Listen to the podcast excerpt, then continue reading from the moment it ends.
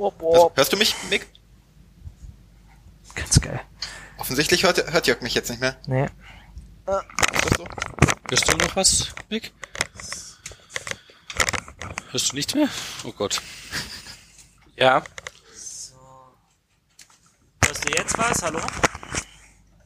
Ah, Dann okay, da ist was. Ist unser Studio-Link, Uplink ab und zu mal defekt. Das heißt, Oh. ich lasse einfach das Ding mal an. Das kann passieren, dass du uns ein bisschen gedoppelt hörst. Aber Na, das kann ja nur positiv enden.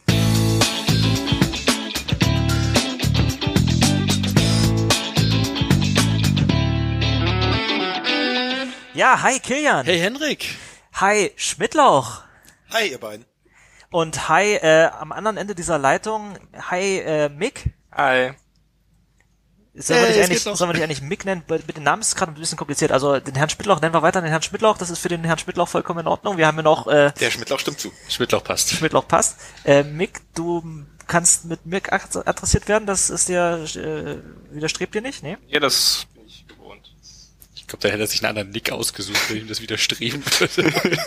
Okay, cool. Also, ich, wir hoffen einfach mal, dass das mit dem Ton klappt. Ähm, das ist akronymisierbar Folge 37. ja, und mit Abstand die technisch komplizierteste bisher. Und das ist auch die erste Folge mit Remote-Anteil. Sagt Ja, man- derjenige, der mit der Studio sitzt. Ja, man, man sollte ja eigentlich denken, dass sowas wie Voice-over-IP ein mittlerweile gelöstes Problem ist, aber man kann auch immer wieder feststellen, dass es gar nicht mal so untrivial ist. Äh, gar nicht mal so trivial ist. Also wir hoffen einfach mal, dass hier gerade nicht äh, alle paar Sekunden Stille sind in der Aufnahme, dass, dass, dass ihr als Hörer auch wirklich alle hören könnt. Es Ja. sollten vier Leute im Gespräch sein. Ja, wenn nicht, dann machen wir einfach einen kurzen Trip nach, Ja. äh, nach Schottland und dann machen wir es einfach lokal beim Genau. Mick zu Hause. Das, das So, geht wahrscheinlich auch. Ähm, wir haben uns ja heute zusammengefunden, um ein wenig ähm, über nix zu reden.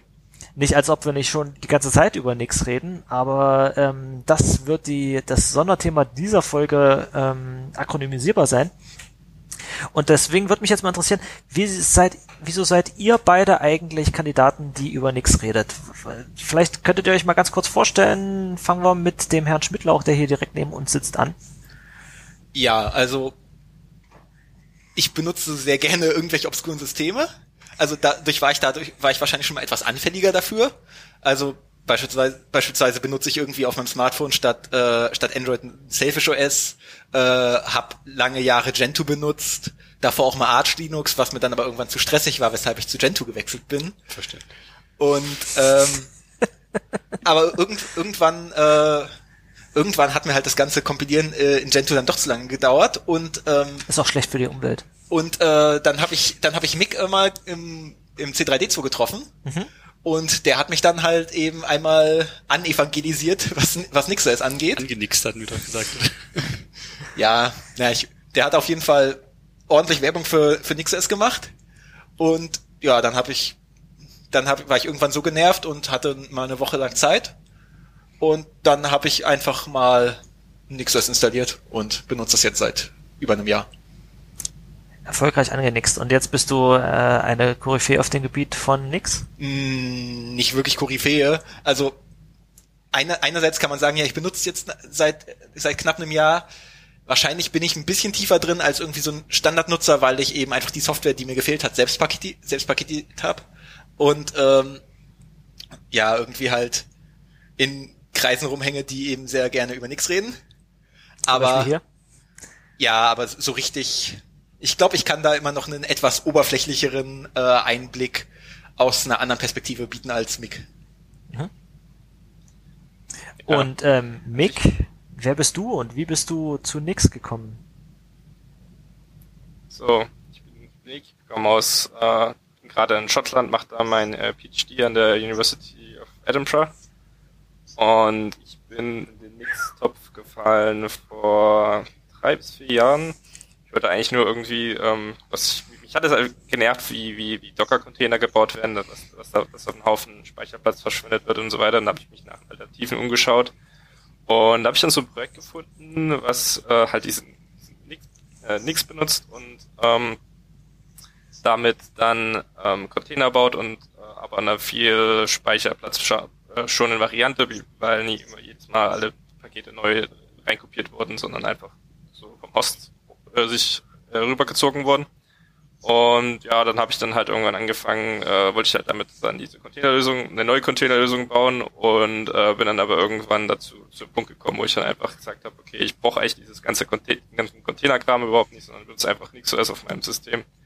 Ja, und ja, hab dann irgendwann angefangen, ähm, ja, so Pakete, die noch nie vorhanden waren, mit ins, in diese Nix-Packages hinzuzufügen, was dieses Repo ist. Und ähm, ja, bin, hab dann so vor dreieinhalb Jahren Commit-Rechte bekommen, äh, hab dann ziemlich viele Pull-Requests auf, äh, die ins Projekt geschickt wurden, äh, gemerged und bin jetzt derzeit auch in so einem äh, FC-Committee, die, wo, wo sich damit beschäftigt werden, wo Leute irgendwie größere Änderungen, die äh, nichts ähm, gemacht werden, die, vorgeschlagen werden, ähm, Prozess da zu betreuen.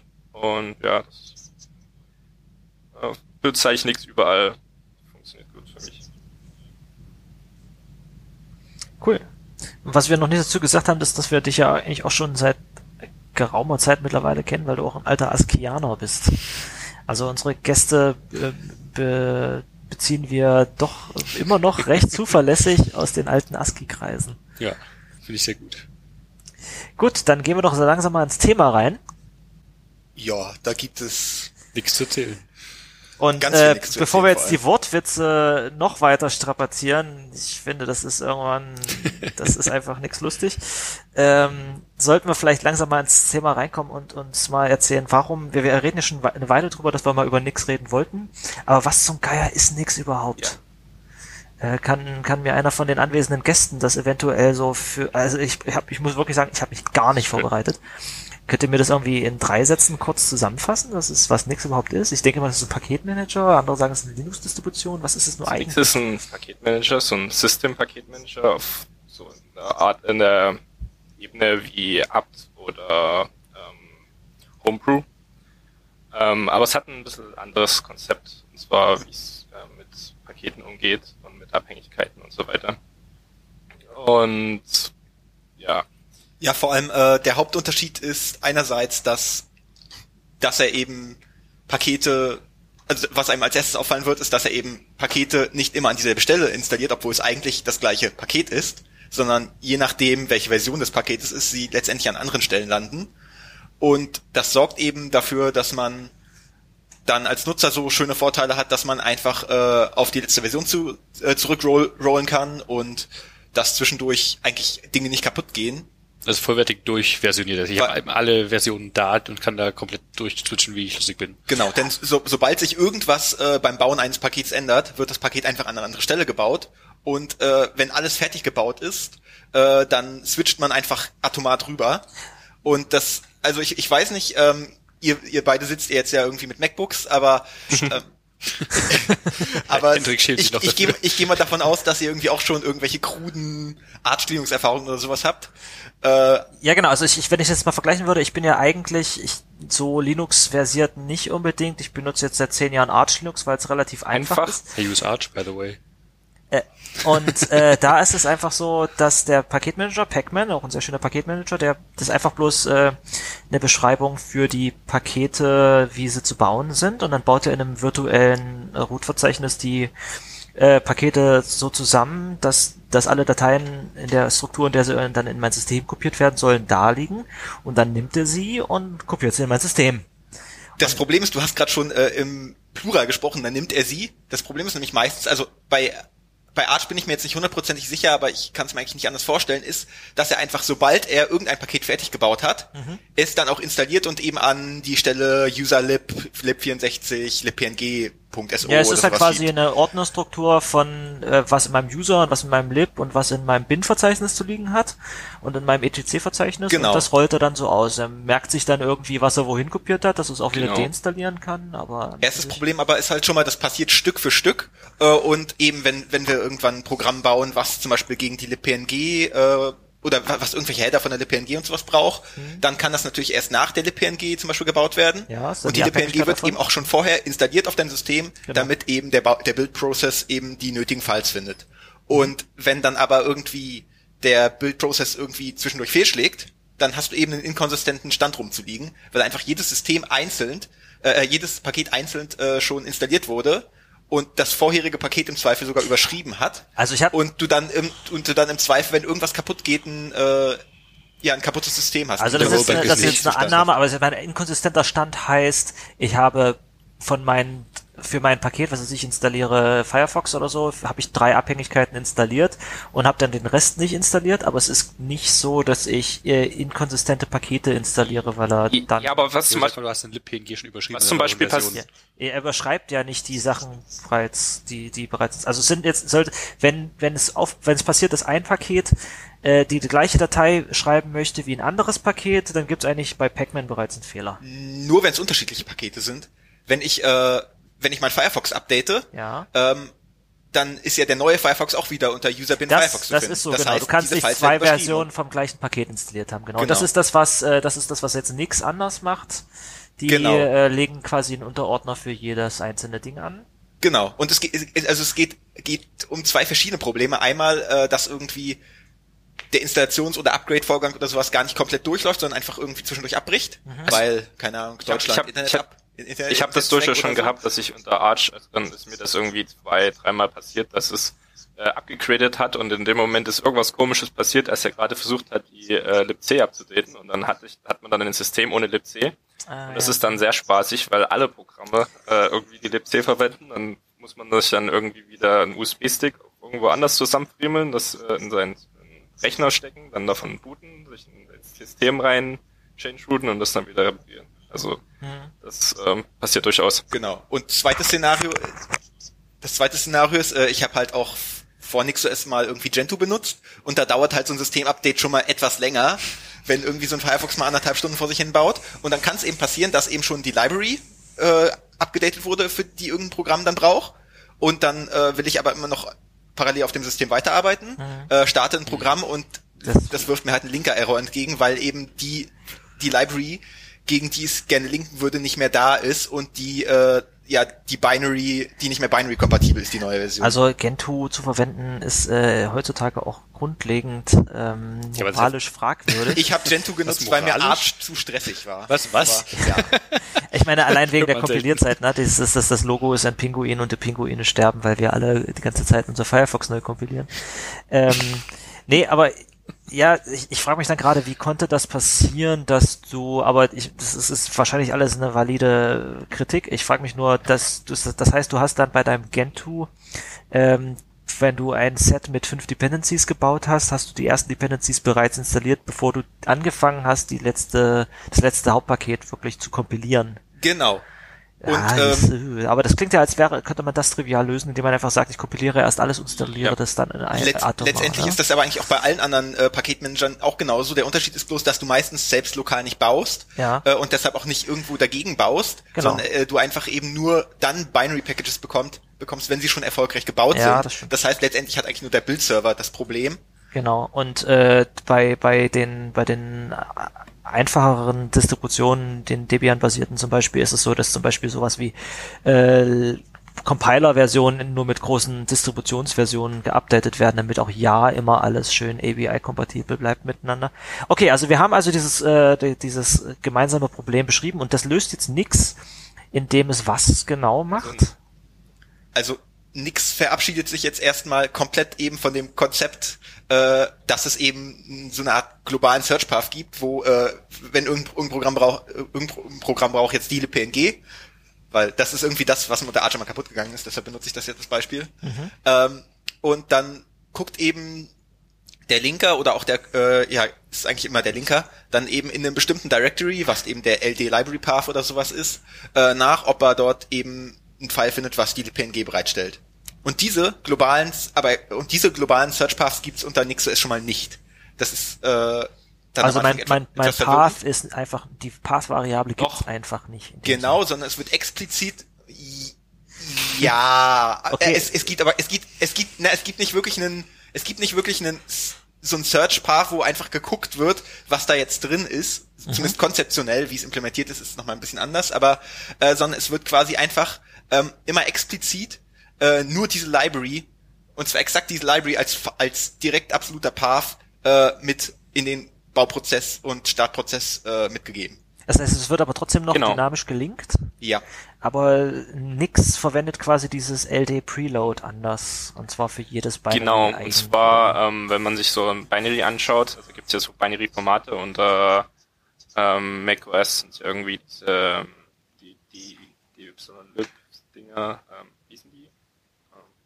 jedenfalls, die haben die Dylib, ja. und äh, Dylib, Eine Dylib genau. oder eine SO. Und unter ähm, ähm, Linux oder FreeBSD sind das ähm, die 11 Binaries oder ja, S, ja, man hat diese .so-Dateien, also diese Shared Objects, was dann diese dynamischen Libraries sind.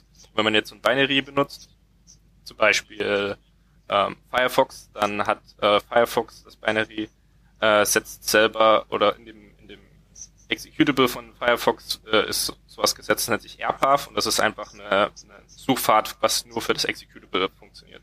Das heißt, wenn Firefox ist quasi an sich self-contained, das ist nie von der, von der Umgebung abhängig, sondern es ist quasi isoliert und benutzt dann aber halt ähm, ja Libraries, die dann andere Programme, die jetzt dieselben Libraries verwenden, dann auch verwenden würden. Also wenn wir jetzt mehrere äh, wenn man jetzt mehrere Programme hat, die zum Beispiel libpng bauen, dann äh, würde halt Firefox äh, die gleiche libpng-Version verwenden wie jetzt ein anderes Programm. Es gibt zum Beispiel. Mhm. Genau. Ähm, und das Ganze Das war, das war jetzt unter, das war jetzt unter, unter Mac, nee, unter Linux. das ist und Nee, das war jetzt schon unter NixOS. Also Das der, war jetzt schon der, unter der grundlegende Unterschied ist, also ist, äh, Self-Contained ist in diesem Fall vielleicht ein bisschen missver missverständlich, weil solange wir dynamisch linken, braucht natürlich der Firefox auch noch seine Libraries, Genau. die natürlich einfach andere Files sind, aber im Unterschied zu einer normalen Linux-Distro oder einer macOS oder sowas, äh, ist es halt nicht so, ähm, dass wenn das Programm gestartet wird, der ähm, der äh, dynamische Linker äh, durch die durch das Header vom äh, vom Binary geht und dort sieht, welche welche Libraries so als Objekte gebraucht werden und dann eben lostingelt durch den äh, durch den Search Path iteriert und guckt, ob er da irgendwo äh, eine passende Library mit passenden Symbolen findet und sie dann reinlinkt, sondern es steht äh, schon direkt im Binary, was wir starten, explizit als hardcoded äh, absoluter absoluter Path drin, wo jetzt eigentlich das File für die äh, Libraries zu finden ist. Und die Binary ist aber trotzdem von jemand anders gebaut worden? Oder muss ich die, Die- lokal kompilieren? Nein, das ist nämlich, das ist tatsächlich der Grund, warum ich von äh, Gen 2 auf NixOS umgeschwenkt bin, weil ähm, Nix ist eigentlich auch ein Source-Based Package Manager, aber der Unterschied ist, es gibt sogenannte Binary Caches, das eben einfach einen Bildserver die Sachen ganz, die Sachen vorbaut. Sind das Hydra-Dings? oder? Genau, das Okay. Hydra, da kommen wir spä vielleicht später noch Ja. zu. Und äh, dann kann man die sich einfach äh, runterladen und ähm, muss sie dann eben einfach in diesen passenden Pfad entpacken. Denn diese Library, die wir, die jetzt beispielsweise der Firefox zum Starten braucht, die, äh, da, da steht eben ja im Firefox ein bestimmter Pfad drin. Und solange wir eben diese genauso gebaute Library an exakt diesen Pfad entpacken, funktioniert alles. genau. Das heißt, der Pfad leitet sich dann ab so von der, von der Version und ist quasi wie so ein, Genau, also quasi ähm, quasi liegt äh, liegt die Library dann in einem in einem Pfad, wo in dem Pfad der Hash aller Bildinputs nochmal drin steht. Vielleicht das nochmal genauer zu erklären. Also wenn man jetzt so ein Nix-Paket baut, ähm, dann äh, gibt man da so eine Datei an, die in dieser äh, Sprache geschrieben ist, äh, die auch Nix heißt oder Nix Expression Language. Und ähm, was, was beim Bauen passiert, ist, dass Nix ähm, über alle Abhängigkeiten, die das Programm hat und über das über die An Bauanleitung einen Hash berechnet. Und diesen Hash, der wird dann äh, verwendet, um dann den Installationspfad anzugeben für das Paket. Also wenn ich jetzt ähm, die libpng-Version ändere, dann würde das in der Sprache dann halt eine andere Referenz sein, die einen anderen Hash hat und dann würde, nix, würde sich der Hash von der Firefox-Version ebenfalls ändern und dann propagiert das quasi so durch. Und dann wird das dann, äh, zum Beispiel bei Firefox würde das dann in slash nix, slash store, dann kommt so eine Hash, äh, diese, diese, äh, diese Hash, dieser Hash-Wert in, in, als ein hexadezimales String, dann in Minus, dann Firefox und dann Minus die Version. Das ist dann so eine Art Konvention.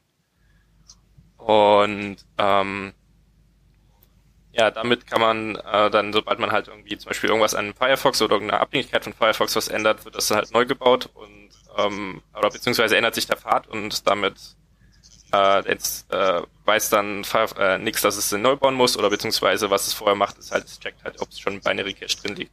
Das hat halt den schönen Vorteil, wenn jetzt irgendwie sich Pakete selber anpasst, dann merkst du ja nichts, oh, das äh, habe ich, äh, das Paket habe ich jetzt noch gerade nie installiert. Du kannst vorher im Binary Cache gucken und wenn es da nie da, da drin ist, dann versuchst du dann das selber zu bauen.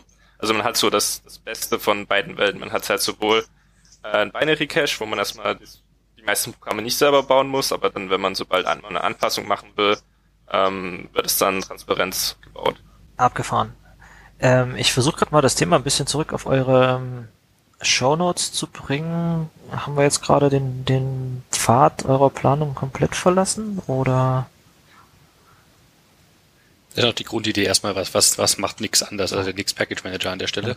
Ah, okay. Dann äh, versuche ich das Thema mal wieder aufzunehmen. Also, jetzt haben wir gerade besprochen, es gibt nix den Paketmanager, der in meinem System ähm, Pakete äh, quasi anhand ihrer Versionen installiert und versucht möglichst nichts zu überschreiben dabei. Und den kann ich aber auch äh, auf diversen Systemen einsetzen. Da spricht ja nichts dagegen. Gibt, nix gibt es ja, äh, soweit ich weiß, auch für macOS, obwohl da die aktuelle Compatibility ein bisschen interessant ist mit macOS Catalina. Aber da hat, äh, also liegt daran, dass das Apple das System Volume jetzt auf eine extra Partition gelegt hat, das Read-Only ist. Äh, aber mal abgesehen davon ist nix nicht äh, abhängig davon, was, was für eine Plattform drunter liegt. Genau, du kannst nix einfach auf quasi jede normale Linux-Distribution oder eben auch ein macOS drauf installieren und es bootstrap, bootstrap dann halt alles, was benutzt, von der libc bis nach oben selbst. Also es, du brauchst da natürlich schon ein bisschen mehr Speicherplatz, also. Das wollte ich gerade noch fragen, inwiefern explodiert denn das, äh, wenn du ja da alles äh, komplett unabhängig voneinander also ist, ist das irgendwas, was man, äh, wo man drauf achten muss, oder ist das? Ich dachte, die Idee war, dass du nicht Vielleicht alles sowas. komplett unabhängig voneinander installierst.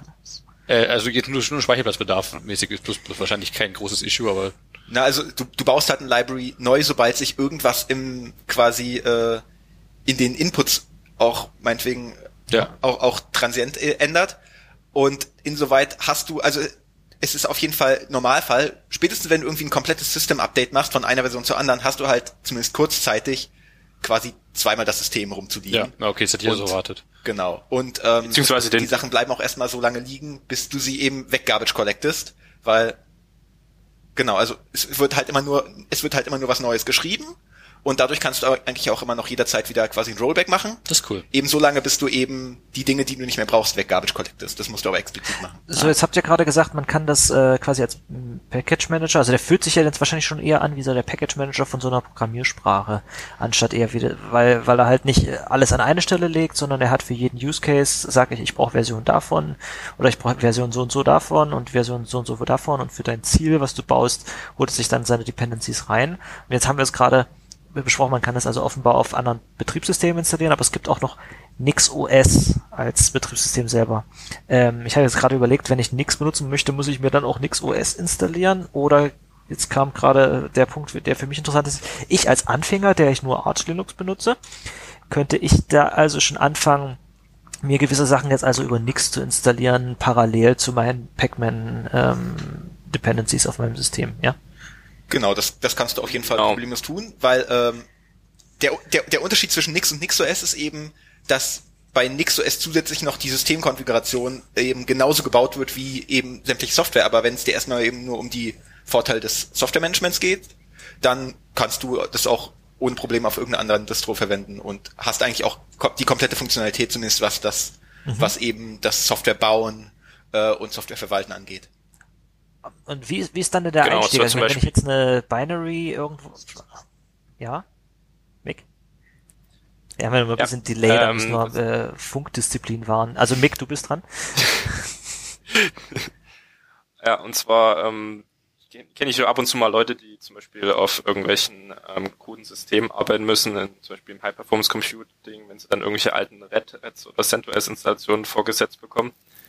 Und da macht sich das dann gut, wenn man irgendwie irgendwo seinen X damit reinschummeln kann oder irgendwie eine ähm, und dann einfach alle Programme daraus installieren kann und dann äh, mal moderne Software verwenden kann. Ähm, oder ja, ich, ich will jetzt, man kann das, das lässt sich auch super einsetzen, um zum Beispiel ähm, so Entwicklungsumgebungen zusammenzustecken. Ähm, man kann dann für, sein Projekt so eine Datei schreiben, die heißt ähm, shell.nix und dort sind dann zum Beispiel alle Abhängigkeiten, die ich jetzt brauche, um genau dieses Projekt zu bauen. Und ähm, der Vorteil ist dann, dass man die Programme nie explizit installieren muss, sondern halt nur für dieses Projekt installiert. Äh, und äh, man kann sich das dann auch so einrichten, dass man nur, wenn man dieses Projekt betritt, also wenn man diese eine Shell drin aufmacht, dass man äh, nur in dieser Shell jetzt diese projektspezifischen ähm, Libraries und Programme zur Verfügung hat und dass man jetzt ein anderes Programm, äh, andere, äh, anderes Projekt hat, wo man zum Beispiel ähm, gleichen Abhängigkeiten hat, aber die jetzt in anderen Versionen braucht, ähm, aus irgendwelchen Gründen, dann kann man die halt dann ähm, so in der anderen Shell dort nicht so ausdrücken, dass, dass die dann dass sie nie ins Gehege kommen. Also man hat dann dieses, diese Dependency Hell, wenn man dann irgendwie auf, äh, zwischen Projekten hin und her wechselt. Das ist echt man ziemlich schick. Ist das die logische Weiterentwicklung von, von Dir-End, was du mal äh, vor ein paar Jahren gezeigt hattest und was wir, glaube ich, in der letzten Folge auch mit ange in der vorletzten Folge gepickt hatten mal? Na, Dir-Env, genau, Dir und, ja, genau. lokalen Sie, Verzeichnis ähm, ist einfach so bloß die Dir-Env, Umgebungsvariable, was ich, äh, aber was- das, was... Und äh, das, Genau, Dir-Env äh, hat, das, hat in was- der was Tat du gerade äh, Nix hast, fühlt sich in so Support. Ja, äh, ganz kurz, ich, es ist, was, was, was du, du gerade beschrieben hast, fühlt sich so ein bisschen äh, an wie Virtual End für Python, bloß halt auf äh, Betriebssystemebene. So, dass ich sagen kann, wenn ich dort bin, habe ich ein anderes Vim, habe ich ein anderes Git. Ja, ich meine, das ergänzt sich bloß prima miteinander gleich direkt. Die, die beiden Konzepte. Ja.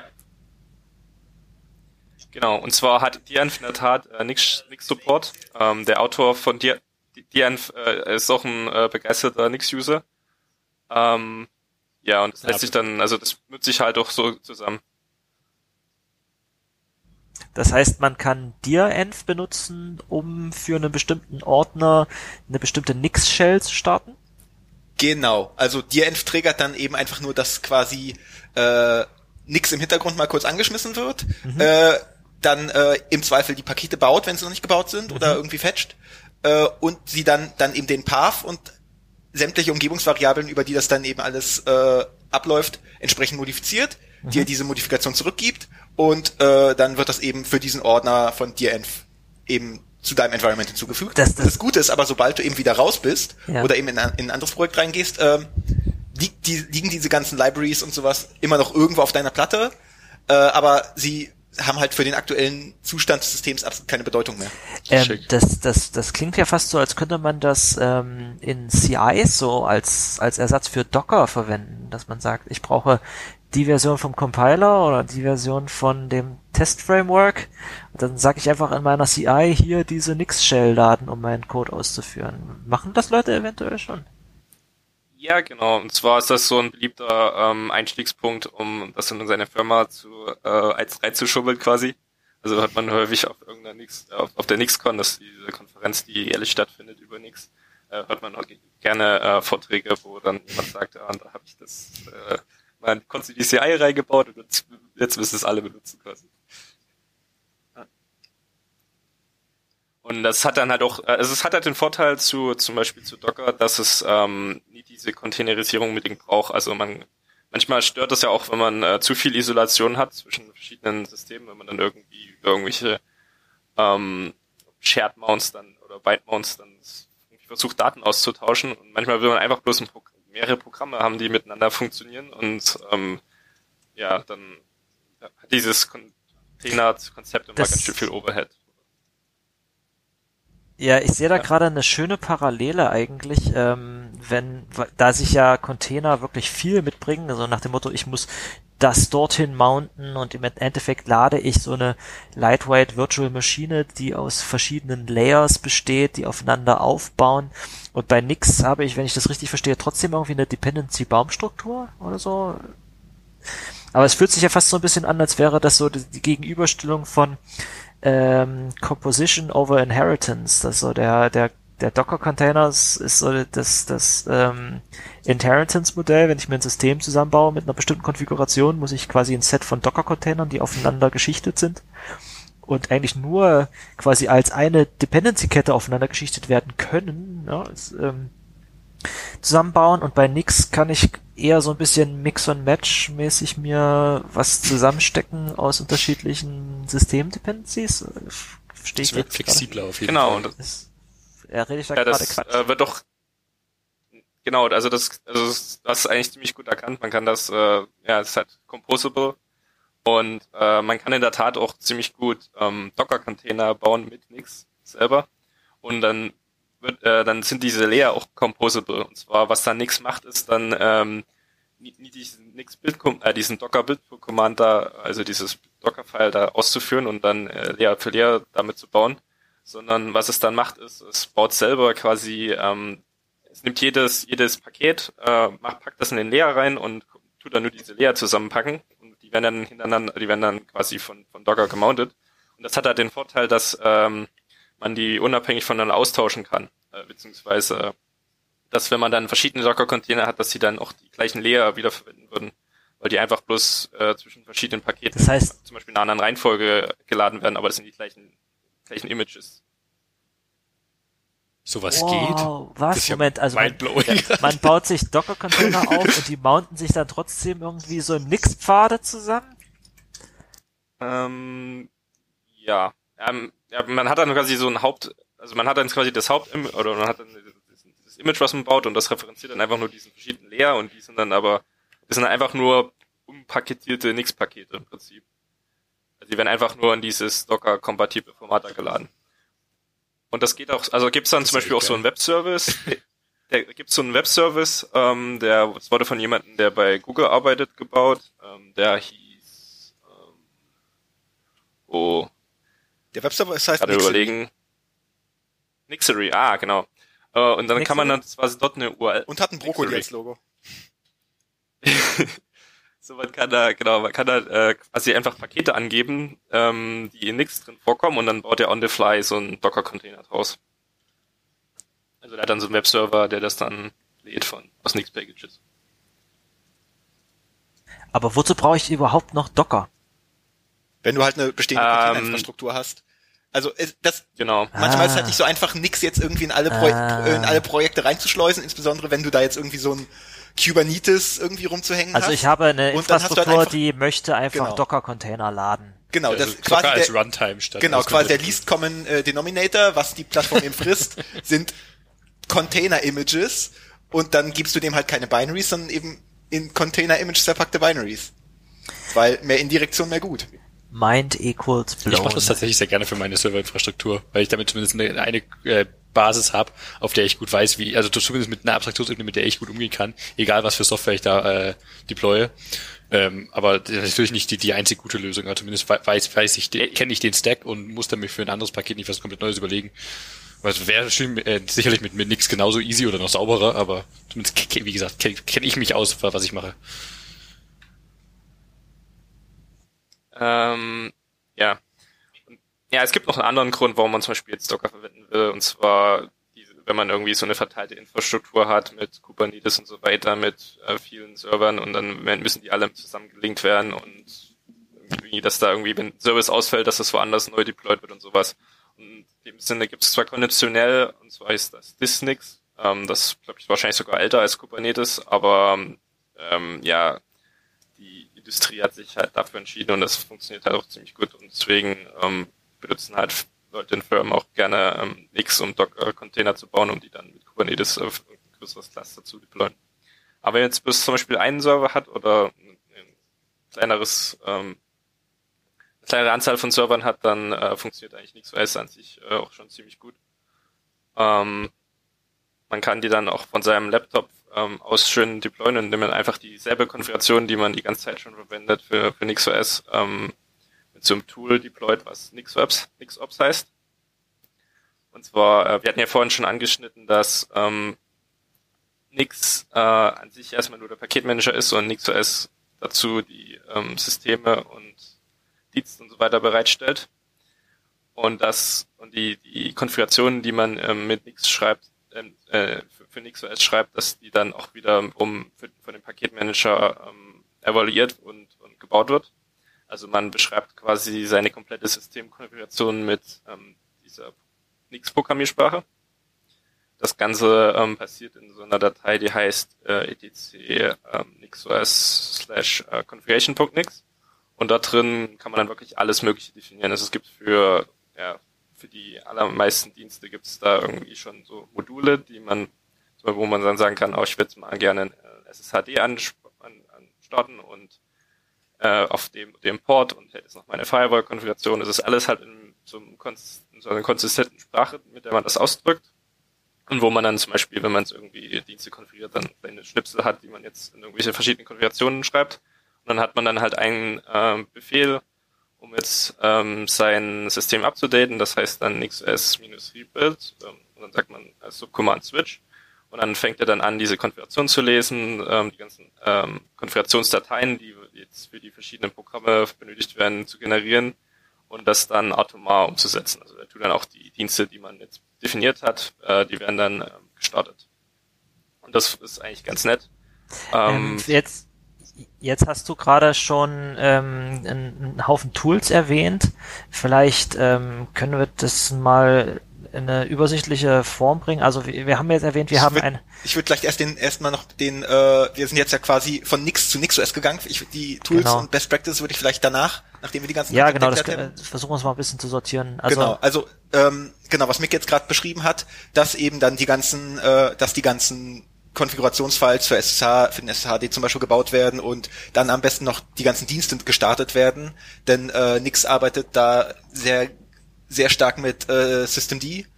dass eben dann auch die ganzen, äh, überhaupt erstmal die ganzen Service-Files für Systemd geba äh, gebaut werden und dann auch gestartet und neu gestartet werden. Das ist eben jetzt dieser Übergang von Nix zu NixOS. Dass mhm. eben zusätzlich, ähm, dass eben zusätzlich zum äh, zu den Paketen einzeln eben noch die gesamte äh, eben die gesamte Konfiguration, die Konfiguration für die Dienste ähm, und eben dieses ganze Instrumenting rundrum, also der Kernel selbst, die ganzen Services äh, gebaut werden.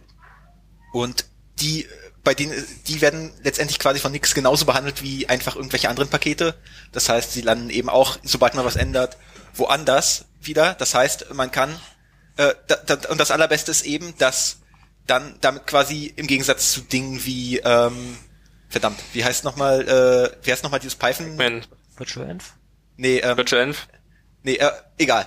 Komm, fällt mir bestimmt ein.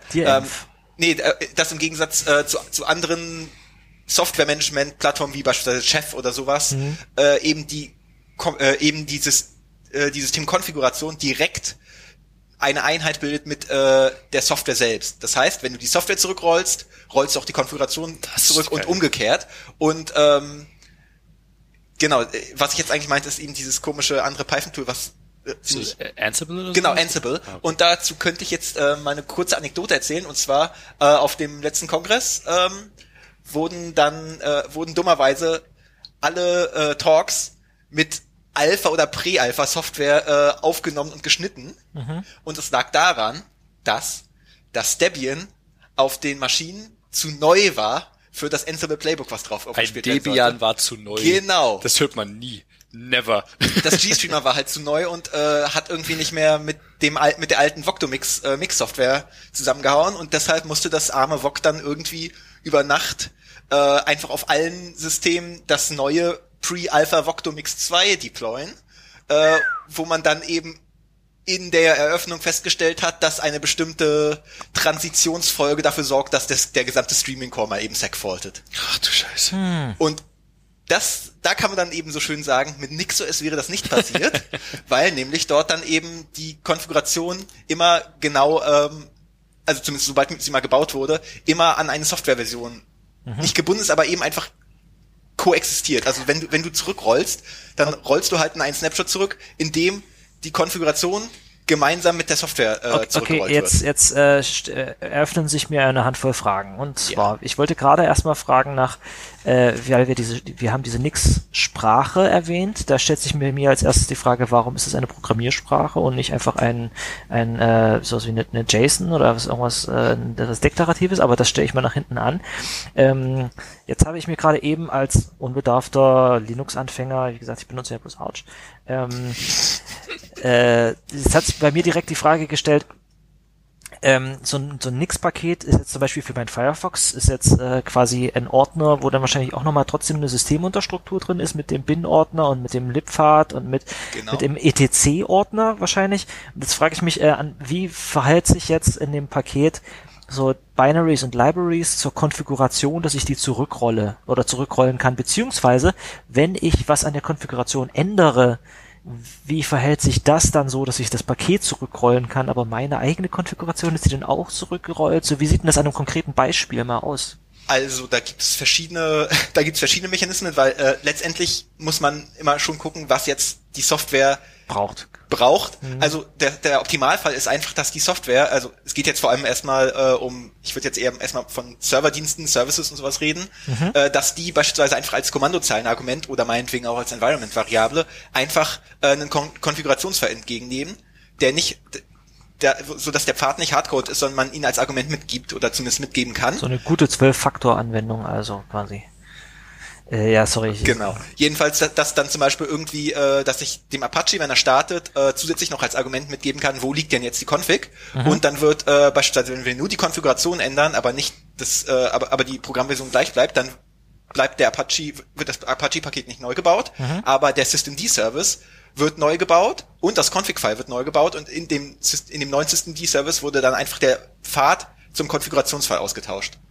Das ist so der einfachste, äh, der einfachste Fall. Und dieses, dieses neue Paket ist eine komplette Kopie von dem das, alten das Paket. Paket muss gar nicht, das, also das Paket selbst, der Apache selbst wird gar nicht, äh, Ja. wird gar nicht kopiert, Der wird- weil okay. der liegt immer noch unter demselben Path und wird dann, äh, Mhm. äh, was neu gebaut wird, ist eben das neue Konfigurationsfile. Das Mhm. landet wieder in einem anderen Ordner, weil sich eben was verändert hat. Mhm. Und was neu gebaut wird, ist dann eben quasi die Instrumentierung, die das Paket und die Config zusammenbringt. In diesem Fall dann der Systemd-Service, Mhm. wo dann einfach äh, das Argu als Argument eben der Pfad zum Config-File ausgetauscht wurde. Und das heißt jetzt, der Systemd-Service, der jetzt mein Apache startet, wo der Apache in einem ein, ein Nix-OS-Paket, äh, ein Nix-Paket ist und meine Konfiguration ist ein anderes Nix-Paket. Genau. Quasi muss der jetzt Nix-aware sein und wissen, dass er irgendwie ein anderes, äh, das auf eine andere Art und Weise zusammenstricken muss? Oder gibt es da irgendwie ein Abstraktionslayer, was es dann für jemanden, der es benutzt, dann doch wieder wie ein normales Unix ähm, aussehen lässt? also der Abstraktion, äh, Alternativ. als Nutzer hast du erstmal nicht so nee, nee, erstmal nicht so sehr viel direkt mit den Package-Build-Skripten zu tun, wobei äh, die deine Systemkonfiguration und aber auch die Package-Build-Skripte und sowas sind alle in derselben Sprache geschrieben, dieser Nix Expression Language. Aber solange du äh, der, im einfachsten Fall sieht das halt einfach aus wie so ein bisschen enha enhanced äh, JSON. Äh, da kriegst du nicht mal zwangsläufig mit, dass es eigentlich eine funktionale Programmiersprache ist.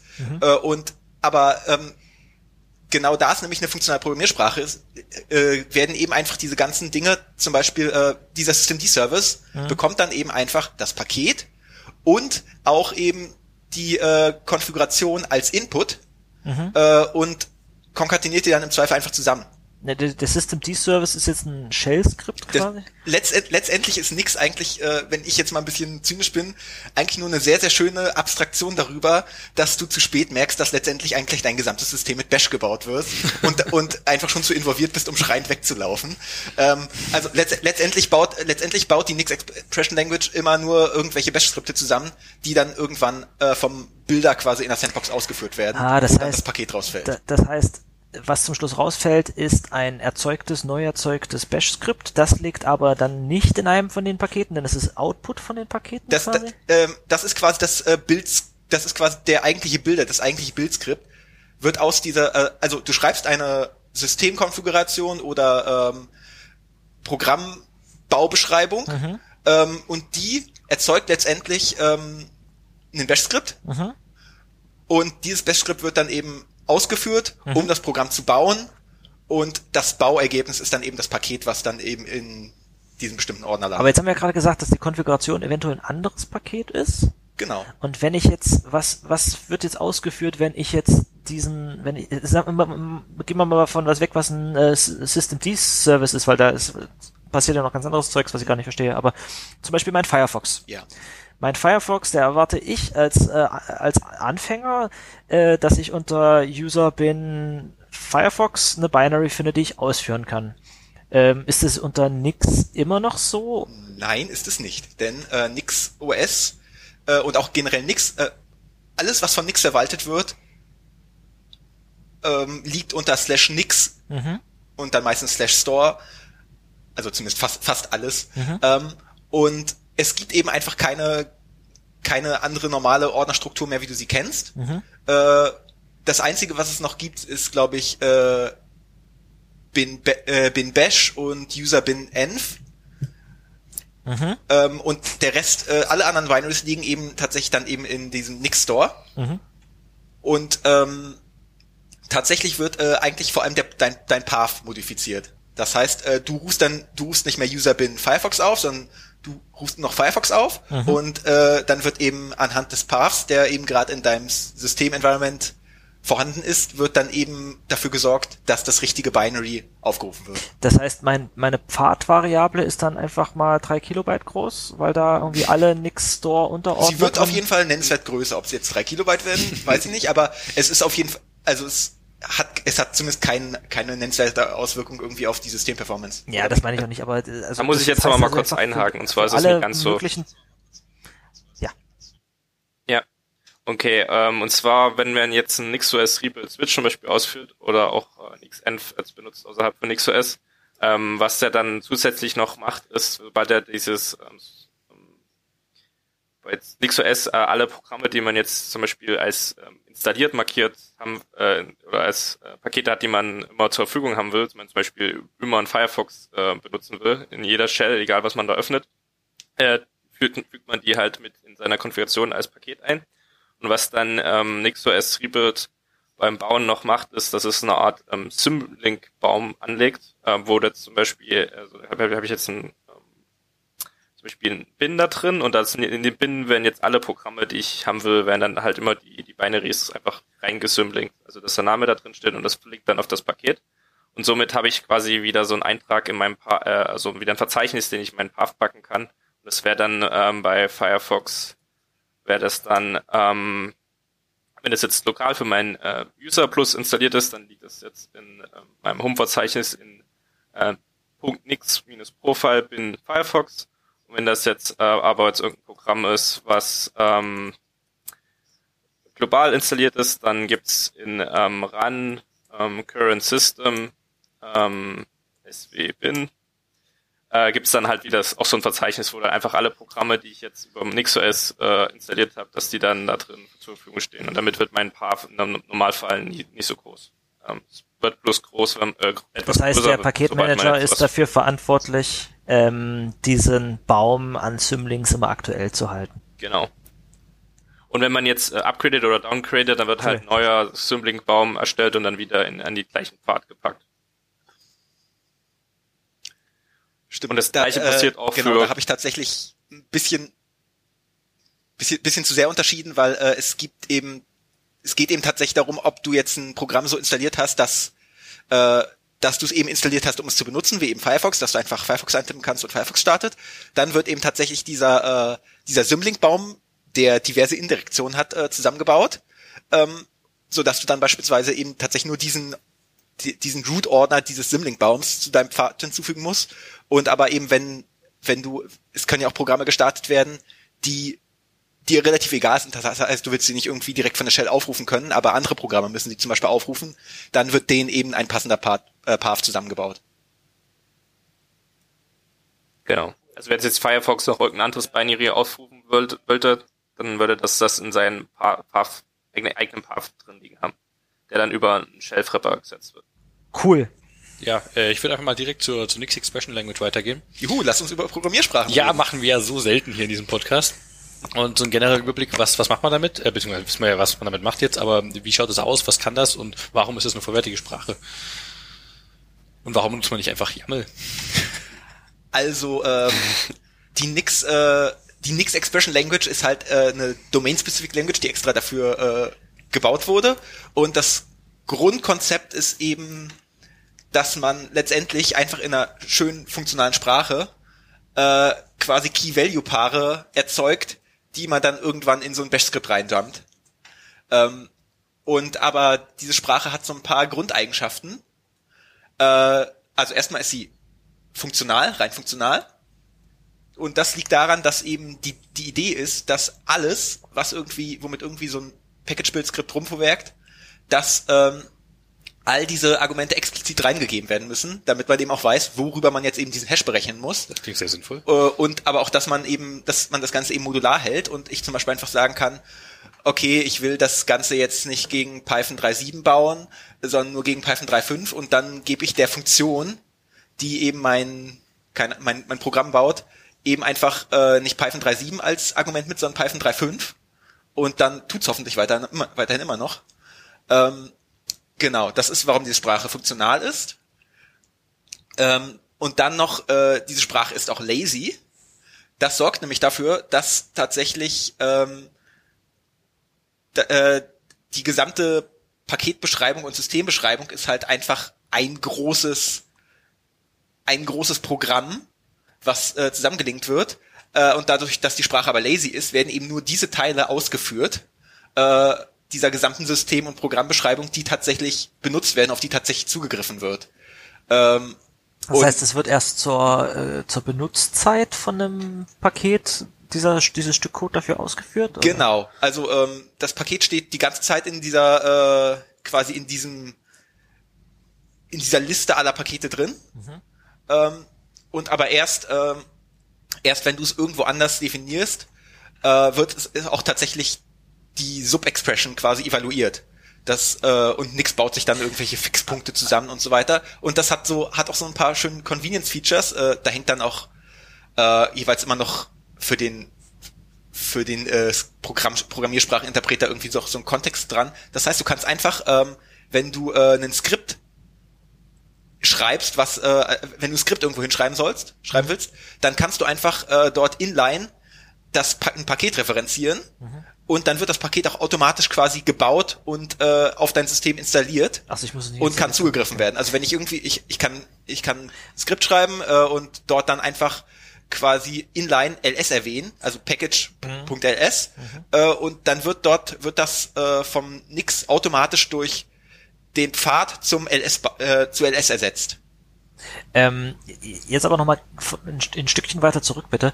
Äh, wir, wir reden ja von Paketmanagern. Von Paketmanagern haben wir jetzt schon einige Mal erwähnt äh, und die haben eigentlich immer eine äh, deskriptive Sprache, also als, als Beschreibungssprache. Ne? NPM hat ihre Package.json, ähm, Rust hat seine Toml-Datei, äh, Swift Ruby, hat eine Swift-Datei. Das heißt Swift hat wieder eine ausführbare Swift-Datei und äh, Ruby Gems oder Bundler hat auch eine ausführbare Ruby-Datei, aber an für sich war so mein Eindruck, dass man davon weggeht, äh, dass man unbedingt, wenn man ein Paket äh, beschreibt, dann, wenn, dort beschreibt man erstmal nur die Dependencies von dem Paket. Ne? Ich brauche dieses, jenes und äh, drittes Paket in diesen Versionen.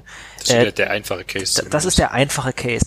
So, warum braucht man jetzt eine ausführbare, also es ist ja schön, dass die funktional und lazy ist, aber warum muss es überhaupt ausführbar sein? Beschreibt man mit dieser äh, Nix Expression Languages auch, ist, ist auch das wie, wie die Pakete gebaut werden. Ist das quasi so eine Art Bildsystem und Paketmanager gleichzeitig? Wird das irgendwie vermischt? Oder geht es nur um Escape-Hatches direkt mit einzubauen, was ja der, der Swift-Ansatz ist, so wie mit was genau. mit der Bilder erst machen kannst? Genau, also, also an welcher Stelle, wa warum muss es überhaupt ausführbar sein? Jörg, vielleicht. Ja. Und zwar, was man ja mit, ähm, ähm, was, was ja quasi nichts verheiratet ist, das also ist an sich kein äh, eigenes Bildsystem. Im Prinzip äh, an einer Stelle versucht es dann immer ein anderes Bildsystem aufzurufen.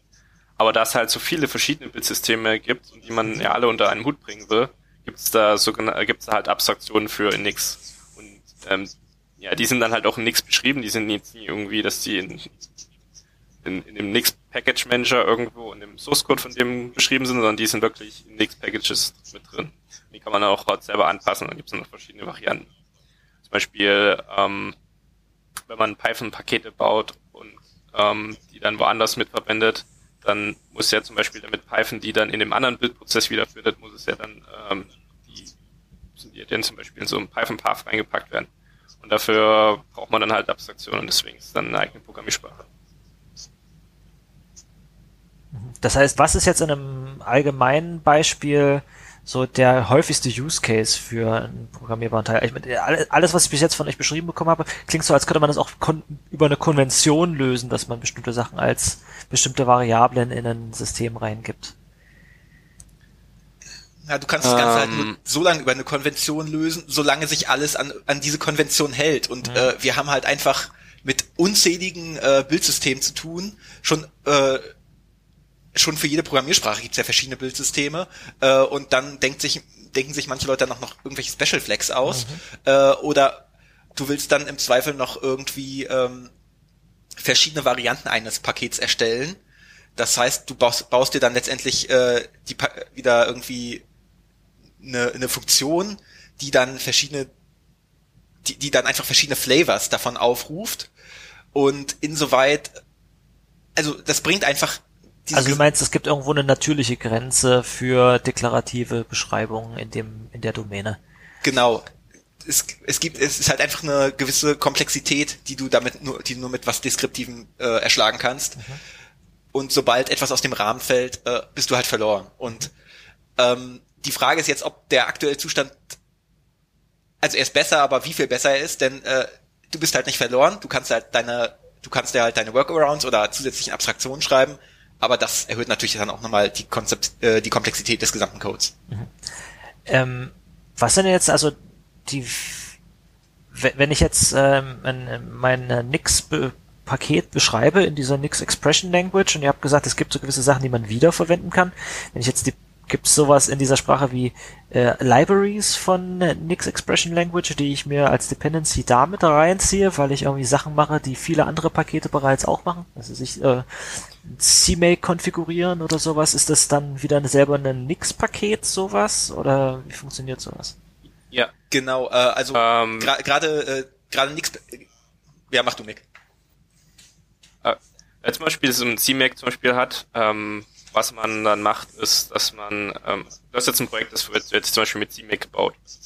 Äh, dann ähm, gibt es in der Paketbeschreibung für das Programm, was man bauen will, äh, gibt es dann sogenannte so eine Variable, die ist Build-Inputs und sobald man da das CMake-Paket damit reinbaut, äh, würde der würde die Abstraktion, die in X-Packages vorhanden ist, nicht bloß, äh, nicht bloß ähm, CMake dem Bildprozess zur Verfügung stellen, sondern auch gleichzeitig ähm, den Bildprozess so verändern, dass ähm, verschiedene Phasen des, des Prozesses angepasst wird. Zum Beispiel bei CMake muss man dann, dann an irgendeiner Stelle dann mal das CMake äh, aufrufen und eben auch äh, äh, bestimmte Flags übergeben. Und dann steht halt in der Abstraktion von, von wenn Nix Packages pflegen, wird dann halt schon zum Beispiel ausgewählt, dass das ein Release-Bild wird und dass ähm, das Bin-Verzeichnis halt in dem äh, dort hingepackt wird, wo dann das Paket auch hininstalliert werden soll. Und dann muss man, muss man dann halt selber bloß noch die, zum Beispiel die C-Make Flex, ähm, die man jetzt zusätzlich noch mit ähm, verändern will, noch halt mit angeben. Aber es gibt halt, halt so eine gewisse Abstraktion, die ähm, die ganze, das ganze Schreiben Bauen von neuen Paketen einfacher macht.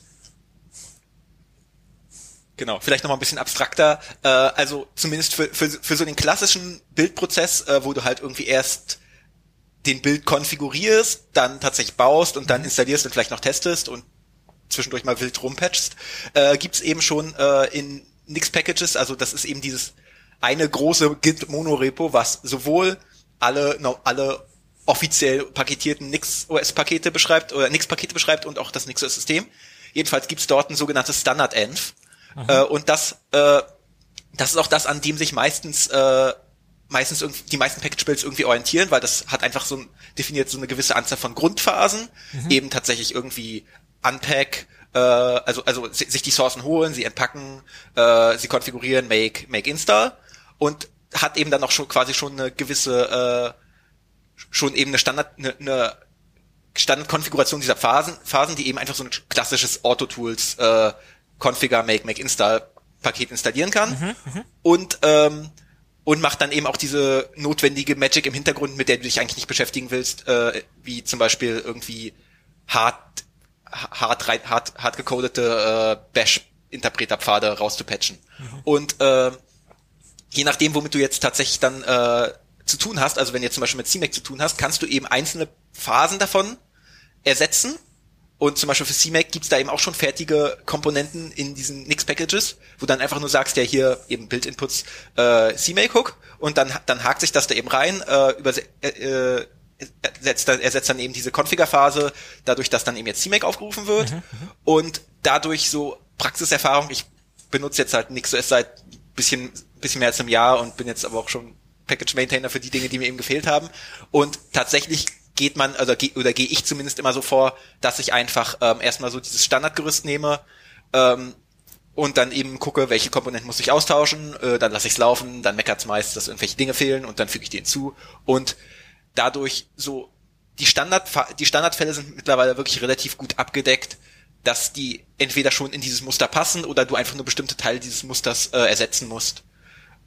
Und ähm, wenn wir dann jetzt äh, zu anderen Sprachen wie beispielsweise äh, von, statt C++ eben zu Rust oder Python gehen, äh, haben dann eben tatsächlich Leute äh, quasi nochmal Rapper darum geschrieben, mhm. Die sich gefühlt genauso verhalten, äh, als ob du jetzt, äh, oder ähnlich komfortabel verhalten, als ob du jetzt irgendwie beispielsweise auch wieder dieses äh, Make, Make, Insta machen würdest. Bloß halt, dass sie eben dann eben die Python-Tools dafür aufrufen. Und das, das include ich in mein äh, Nix Expression Language Beschreibungsfile irgendwie als Dependency oder kopiere ich da ein Template-Projekt, was das alles beinhaltet? Ähm, du referenzierst halt meistens einfach dieses Standard-Env. Die Standard-Env ist eben auch wieder, es ist halt eine funktionale Sprache, das heißt, alles sind irgendwie Funktionen. Oder also die Standard-Env ist quasi die Standardbibliothek für die Nix, Nell, wie ist die Kurzform für diese ne, Sprache? Es gibt noch eine, es gibt noch eine andere Standardbibliothek, aber Standard-Env ist quasi der, die Standard-Bilderbeschreibung. Äh, also die ah, okay. Standard-Env beschreibt so diesen Standardfall eines Programmbilders, den du haben also willst. Da hast du dann die, und die modifizierst du dir dann eben so entsprechend und gibst eben äh, Argumente rein, wie eben tatsächlich überhaupt erstmal welche Sourcen es bauen soll. Da gibst, da ziehst du dir einfach deine Funktion her, mit denen du sagst, das ist, ich weiß, das ist ein CMake-Projekt oder das ist ein Bazel-Projekt oder das ist ein Swift-Projekt und da ziehe ich mir jetzt aus meiner Standard 11 meine Komponenten, mit denen ich mir jeweils diese Projekte baue und die sind konfigurierbar. So. Na, du ziehst, du ziehst es dir nicht aus der Standard 11, sondern die Standard 11 ist halt eine Funktion, die du entsprechend parametrisierst. Ah, okay. Die Standard-Env nimmt eben so, so ein Set, äh, in, in NixOS arbeiten wir halt, oder in, in der Nix Expression Language arbeiten wir halt die ganze Zeit einfach nur mit Funktionen oder sogenannten Attribute-Sets. Attribute-Sets sind halt einfach beliebig tief verschachtelte, mhm. ja eben Sets, sowas ein bisschen wie JSON-Objekte. Mhm. Ähm, und der, oder ja, ja, genau, Hashmaps, stimmt, tatsächlich. Äh, und dass du ähm, und, und diese Funktion, diese Standard-Bilder-Funktion nimmt halt irgendwie dann eben so ein Objekt entgegen, so, so, ein, so ein Set entgegen, wo du dem die ganzen Parameter mitgibst, wie eben tatsächlich ähm, welches, äh, ja, wo, wo liegen die Sur wo liegen die Sourcen oder was sind die Sourcen und eben welche Inputs soll es beim Bauen verwenden mhm. und dort kannst du es dann eben entsprechend parametrisieren und welche Flex soll es irgendwie dort dranhängen. Genau. So jetzt, äh, ich glaube, viel tiefer brauchen wir genau. in dem Aspekt Vielleicht noch zu gehen, dem bevor Punkt, es unanschaulich wird. Äh, in, ja. Ich habe jetzt mal noch in den Show Notes äh, einen Thread äh, verlinkt, so ein Diskussionsforum-Thread, äh, warum eben der noch mal ein bisschen tiefer da reingeht, warum äh, eben nicht rein deklarative Sprachen wie YAML beispielsweise ja. äh, in NixOS verwendet werden, wenn das Leute noch mal tiefer interessiert. Ah, das, das, das ist gut, also das wäre mal gut in Ruhe nachzulesen. Ich meine, ich kann den Punkt auch schon nachvollziehen.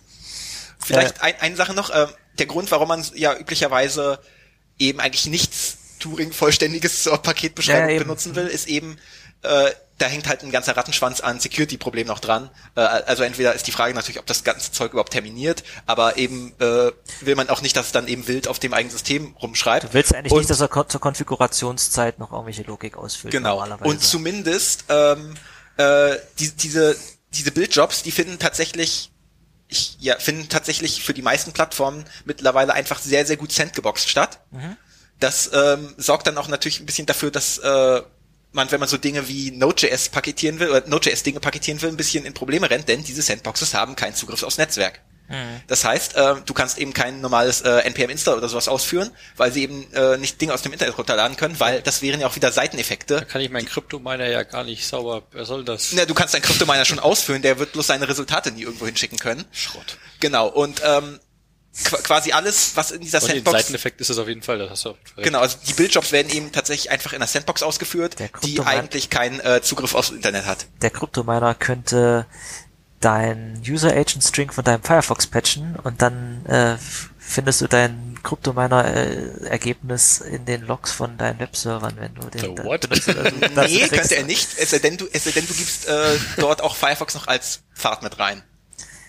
Sonst hat er darauf keinen Zugriff. Firefox. Abgefahren, abgefahren. Kann man da vielleicht dadurch, äh, weil es die Sprache vielleicht gut hergibt, auch irgendwie Static Analysis fahren, um da irgendwie, oder ist das nicht so Die Sprache ist auf jeden Fall, ist, die, ist ja. dynamisch typisiert und ich glaube, kann man das? Kann man da? Ich dazu ein paar Beispiele. Ich, ich habe dazu, ich hab dazu ein paar Beispiele. Ähm, und zwar, ähm, was man da halt mit gut machen kann, dass man dadurch, dass man diese ganze Toolchain ziemlich gut in, unter Kontrolle hat und dass man sagen kann, ich baue jetzt mal mein ähm, ganzes, mein gesamtes System mit einem bestimmten Compiler, dass dann Leute anfangen, ähm, ihr gesamtes System mit irgendwelchen LVM-Compiler-Plugins neu zu bauen und dann äh, dabei irgendwie so zur Laufzeit oder zur, zur Compile-Zeit noch irgendwelche Analysen drüber zu fahren, was irgendwie nicht so einfach geht, wenn man irgendwie Ähm, ja, zum Beispiel bei so einem Pac-Man oder so, wenn man dann anfangen würde, damit alles neu zu bauen, wird es schwieriger, das umzusetzen. Und dort kann man das dann, dadurch, dass es einfach eine funktionale Programmiersprache ist, tauscht man dann einfach nur das, den Compiler aus und dann würde der das alles, alles nochmal neu bauen. Und ja, damit lassen sich eigentlich ziemlich flexibel irgendwie Dinge ausprobieren.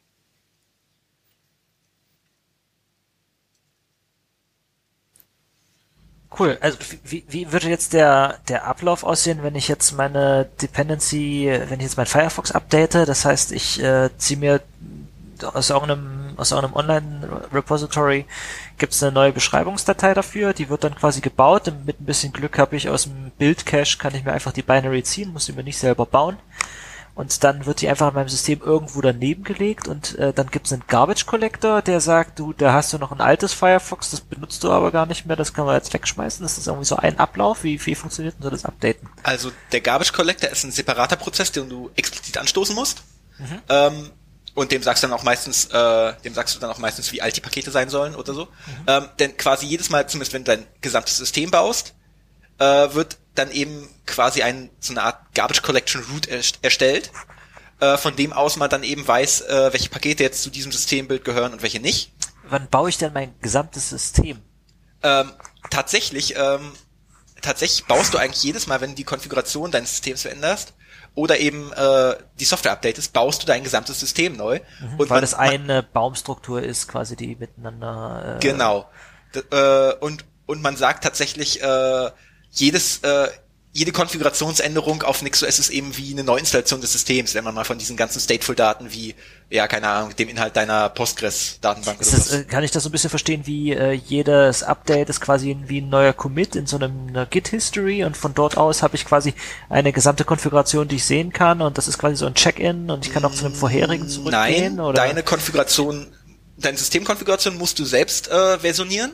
Ja. Nur das, nur das Ergebnis äh, deiner Konfiguration. Achso, was ist denn meine Systemkonfiguration? Deine, deine Systemkonfiguration ist einfach äh, eben so ein quasi so ein standmäßig so ein Attribute-Set ähm, an Optionen, die du Redest du jetzt gerade von dem Beispiel, dass ich NixOS verwende oder gilt das auch für, wenn ich einfach bloß zusätzlich noch mit Nix Pakete auf äh, einem Ubuntu installiere? Was meinst du jetzt mit Systemkonfiguration? Das, äh, also eine Systemkonfiguration gibt es natürlich nur unter NixOS, weil sonst kannst du ja nicht dein gesamtes System konfigurieren. Ja. Und was das Software-Management angeht, gibt es tatsächlich zwei verschiedene Varianten.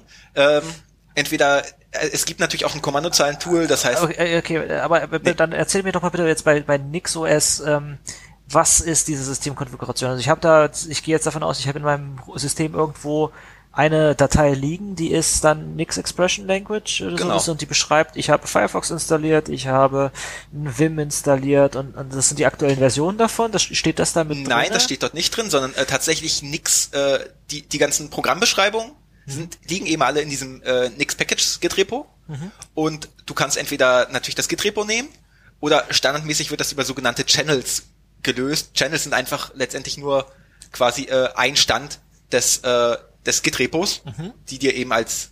Also wie ein Git-Tag oder was? Ja, genau, also... Aber, aber, aber, bevor jetzt zu weit genau, also, was ist, du, was du, hast, du hast auf jeden Fall erstmal, wie das ganze abläuft, können wir eventuell später noch behandeln, aber du hast einfach quasi äh, ein einen aktuellen Stand von eben der diesem Monorepo, wo mhm. eben eine Programmbeschreibung, äh, eine Bildbeschreibung für jedes Programm drin liegt. Mhm. Äh, und entweder änderst du die Konfiguration oder du änderst eben quasi die Beschreibung aus diesem Repo und dann wird dein System jeweils und dann baust du das System jeweils neu. Mhm. Also du du kannst äh, zum Beispiel, äh, wenn sich kein einziges Programm geändert hat ja. und du einfach nur deine Konfiguration änderst, baust du trotzdem das System neu. Was, Aber die die äh, mhm. die Programme haben sich halt äh, müssen halt meistens dann nicht neu gebaut werden, weil du ja eben an dem Programm selbst nichts geändert hast. Der konsolidiert bloß diese beiden Sachen wieder mit. Genau. Oder was, du was änderst an deiner Konfiguration gar nichts. Was steht denn jetzt nur in meiner Systemkonfiguration drin? Äh, da kann alles mögliche drinstehen, äh, weil wir es eben schließlich mit einer Turing-vollständigen funktionalen Programmiersprache Was steht in einem Normalfall? Aber normalerweise willst du dort eben einfach nur relativ simple äh, Config-Optionen haben, wie irgendwie ja services.sshd.enable gleich true und also da also steht drin, was für Services sind enabled. Da, da, genau. da steht drin, was ist installiert.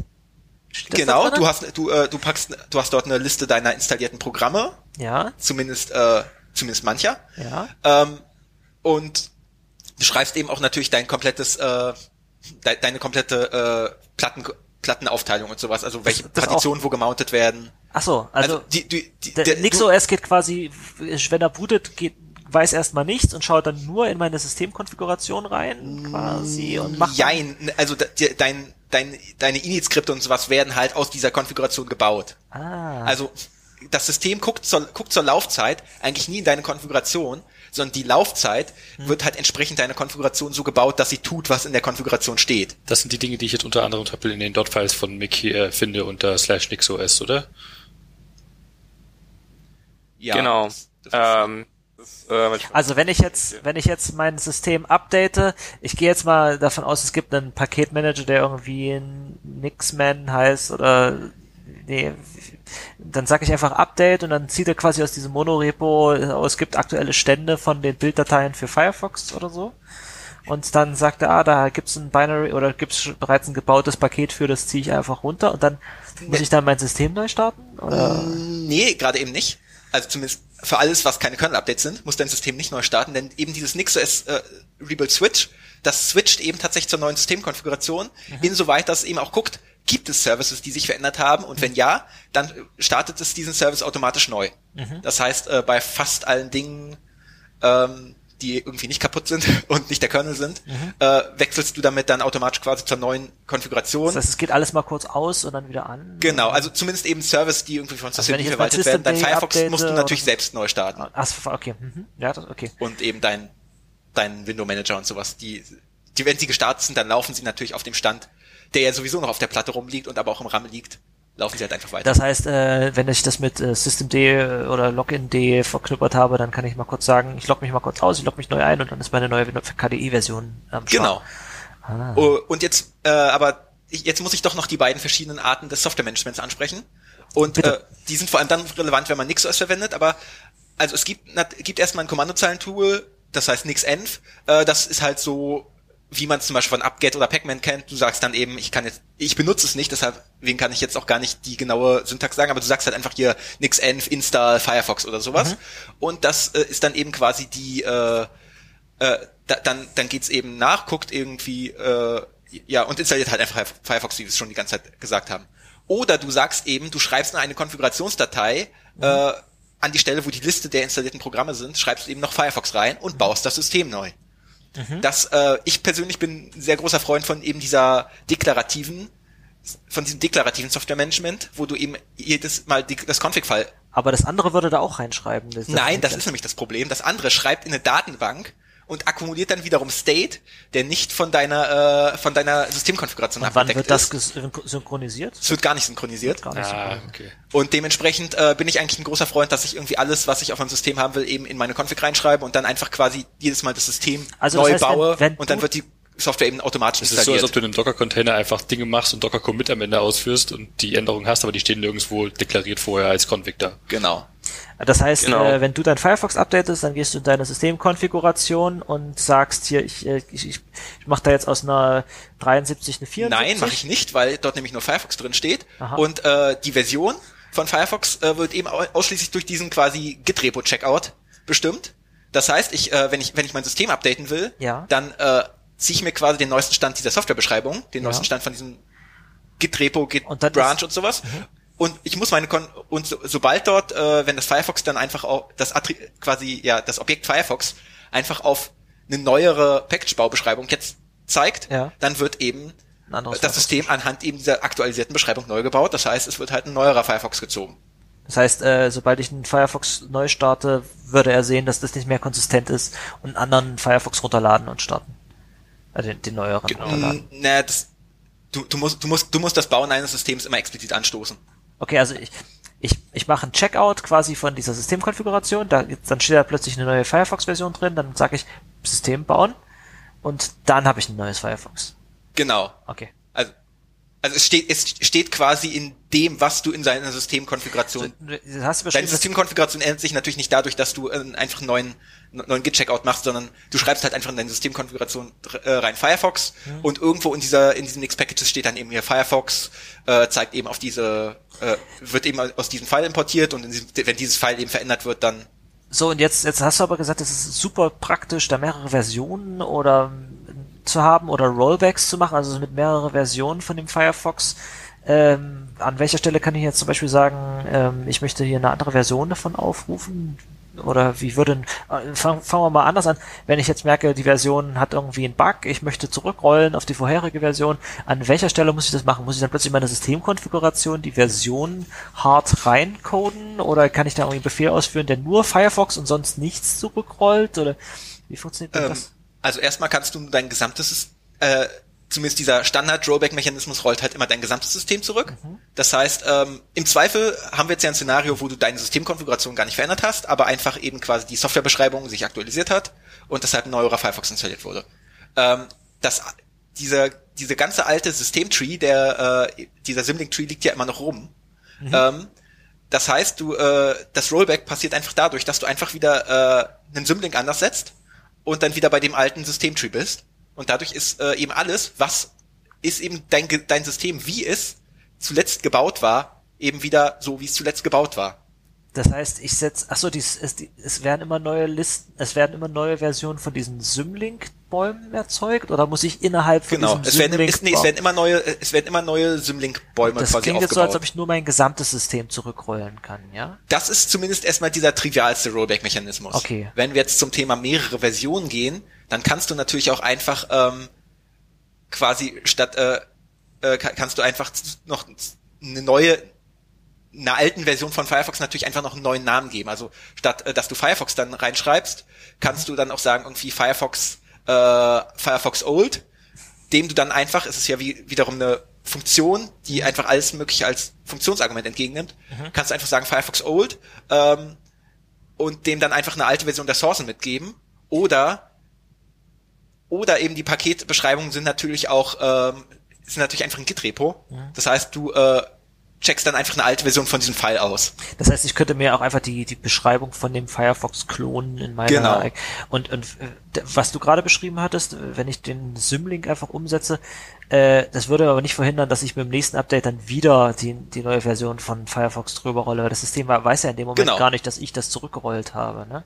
Es Genau, ist also also- nicht, genau. es ist so in dieser Systembeschreibung ist jetzt also nicht prinzipiell vorgesehen, dass ich sagen kann, ich möchte aber von Firefox immer Version 72 haben. Und den Dann Rest kannst musst du du halt das dynamisch Git-Repo forken, wo du dann einfach Ja. äh, dafür sorgst, Ja. dass du dir quasi alle alle Änderungen von Upstream reinziehst, bloß eben den Firefox immer noch auf dieser alten Version hältst. Ja.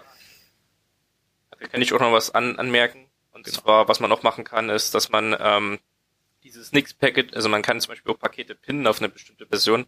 Dadurch, dass ja Nix-Packages äh, einfach nur ein Git-Repo ist, kann man ja auch sagen, ich, ähm, ich importiere mir jetzt in meine mein aktuelles System jetzt noch zusätzlich ähm, Nix-Packages in einer alten Version oder auf einem fixen Stand.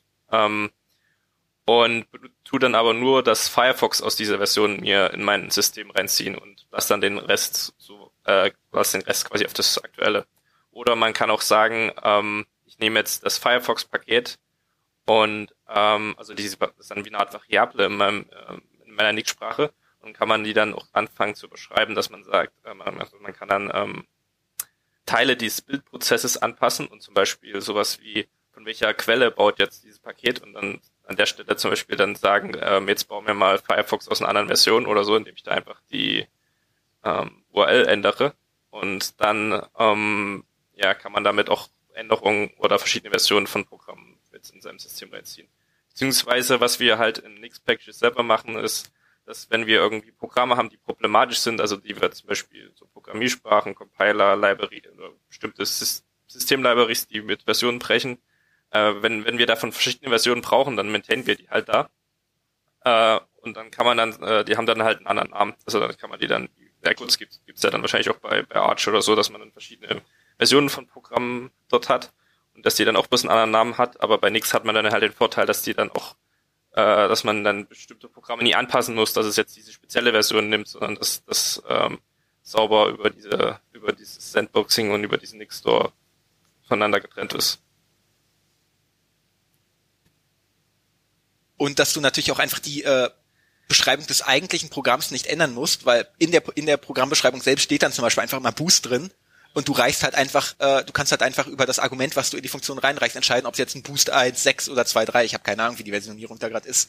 Äh, auf jeden Fall musst du die 236. Programmbeschreibung selbst dann nicht anpassen, solange es eben immer noch dagegen baut. Ähm, aber du reichst halt einfach unterschiedliche Versionen rein und äh, wieder zum Thema mehrere, äh, mehrere Versionen gleichzeitig. Das ist eben, wenn man beispielsweise ähm, NixOS gibt's üblicherweise, wird üblicherweise zweimal pro Jahr als Stable Release veröffentlicht und dann gibt's eben dieses Rolling Release, äh, was halt unstable ist. Und ich, ich persönlich benutze zum Beispiel einfach die Stable-Version, aber wenn es dann doch mal ein Programm gibt, was ich äh, eben aus dem Unstable brauche, mhm. dann importiere ich mir einfach quasi die Paketbeschreibung aus Unstable und äh, kann es einfach trotzdem parallel installieren, auch wenn es mir irgendwie im Zweifel sogar schon noch eine zusätzliche neue libc installiert, weil diese libc wird ah. dann eben ausschließlich für diese Programme verwendet, weil ah. das eben alles entsprechend gekapselt ist. Das ist geil. Also das, das heißt, man kann quasi so eine schöne Mischung aus dem Arch Linux und dem Debian-Ansatz fahren. Ich nehme die abgehangene Version, die einmal im Jahr released wird, genau. aber für mein Firefox oder Rust-Compiler ziehe ich mir einfach immer die Unstable-Version, weil ich weiß, das ist einfach Vanilla Upstream. Das genau. kann ich so nehmen. Der legt mir dann, der legt dann halt zwar für die Version dann einfach immer noch die neuere Version daneben, die dann eben nur von diesem einen Programm verwendet wird im Zweifel. Mhm. Das heißt, natürlich habe ich ein bisschen mehr äh, belegten Plattenplatz, aber ansonsten äh, interagieren die halt einfach nicht miteinander, obwohl mhm. sie parallel rumliegen. Cool. Äh, würdet ihr jetzt sagen, ähm, NixOS ist ein System, was er einfach, ähm, ich meine, ihr seid ja auch beide jetzt ähm, Leute, die sich, äh, die nicht nur Benutzer von Nix sind, sondern ihr seid auch beide Maintainer von Paketen und ihr beschäftigt euch äh, offenbar sehr intensiv damit. Ähm, ist jetzt äh, NixOS auch empfehlenswert prinzipiell für Leute, die ja, und wie gesagt, die Linux-Anfänger sind und einfach bis Arch benutzen und ähm, sich nicht so intensiv damit beschäftigen, ist das mehr, ist da ein gewisser Mehraufwand äh, mit verbunden oder könnte ich jetzt morgen auch mal eben wechseln? Also vielleicht könnte ich da mal, also ich benutze jetzt NixOS seit ein bisschen mehr als einem Jahr und vielleicht, äh, ich habe da auf jeden Fall jetzt halt noch ein bisschen frischeren Blick drauf als Mick, der da jetzt irgendwie seit Jahren irgendwie einer der aktivsten Contributors war. Mhm. Ähm, deshalb würde ich vielleicht einfach mal so meine Einstiegserfahrung berichten. Also wenn du, wenn du das Base Level als auf Arch Linux setzt, dann würde ich sagen, ja, man kann schon umsteigen. Es ist, es ist trotzdem kle kleiner Aufwand. Also NixOS hat schon eine relativ steile Lernkurve. Mhm. Ähm, aber ansonsten, ähm, und NixOS, für NixOS musst du natürlich keine Scheu vor der Kommandozeile haben. Es gibt halt einfach noch keinen Aber ich muss nicht unbedingt die Programmiersprache kennen solange, äh, solange sämtliche Software, die du benutzen willst, auch, auch schon dort ist, dann musst du diese Programmiersprache nicht besonders gut können. Das heißt, also du, musst halt, du musst halt in der Lage sein, irgendwie deine Systemkonfiguration in dieser Sprache abzufassen, mhm. was aber dann eben meistens nur irgendwelche Config-Optionen auf True, False äh, oder eben so setzt und daraus dann eben das System, und System das baut. ist ja in einer gewissen Hinsicht auch fast einfacher, weil ich nur diese eine Konfiguration habe und nicht irgendwie 35 unterschiedliche Dateien in meinem etc-Ordner anpassen muss. Genau. Dem, und ähm, ja, aber man muss schon, man muss schon sagen, dass NixOS schon eine gewisse Lernkurve hat. Das liegt auch daran, ähm, also ja, du, du musst, du musst natürlich die, musst natürlich diese Sprache so ein bisschen lernen mhm. und äh, die Dokumentation ist auch so ein bisschen aufgeteilt. Mhm. Aber gerade ähm, gerade gerade wer irgendwie mit Arch Linux rumfrickelt, sagen wir so, Arch Linux verläuft ja, jetzt das auch ist, nicht. Ich meine, das mache ich jetzt bloß Spaß, aber ich meine, jetzt jemand, der vielleicht von von Ubuntu kommt oder der der nur so immer mal ein bisschen mit Linux zu tun hat und vielleicht die meiste Zeit ähm, Mac benutzt oder sowas. Ja, da würde ich sagen, da würde ich persönlich sagen, ist, ist es schon ein bisschen muss muss man tatsächlich abwägen, äh, weil NixOS bietet natürlich äh, unter NixOS zerschießt du dir halt dein System nicht so schnell. Und wenn du, wenn es einmal funktioniert, dann funktioniert es halt auch wieder. Mhm. Und du kriegst es nicht so schnell kaputt. Aber ähm, ja, wie gesagt, du musst, musst dich halt schon ein ganz kleines bisschen mit äh, intensiver damit beschäftigen. Was, was passiert denn, wenn ich ähm, aus Versehen diese Konfigurationsdatei editiere und dann mit einem Syntaxfehler speichere und dann äh, dann mein System halt nicht, dann, dann wirft dir halt das, äh, das Rebuild-Tool äh, entgegen, dass da ein Syntaxfehler drin ist. Das heißt, das ist nur beim zur Bildzeit ist das quasi. Also Runtime wird da ja nichts gelesen. Stimmt. Genau. Okay. Ähm, also ja, genau. Also ich, ich habe halt, ich habe halt vorher erst irgendwann mal Linux und dann jahrelang Gentoo benutzt. Mhm. Das heißt, ich bin schon ein bisschen Schmerzen gewohnt, aber ähm, ja, also ich habe mich halt einfach vorher eine Woche hingesetzt, ähm, als ich mal irgendwie ein bisschen Zeit hatte, äh, ein bisschen in der VM rumexperimentiert äh, und geguckt, dass irgendwie die meiste Software, die ich brauche, da ist. Und dann habe ich eben, habe ich eben das, äh, habe ich mir eben NixOS installiert und Genau, äh, am Anfang muss man halt, äh, es ist schon ganz praktisch, wenn man irgendwie eine Beispielkonfig hat. Äh, da habe ich mich eben an der von Mick orientiert, wobei die mittlerweile relativ komplex geworden ist.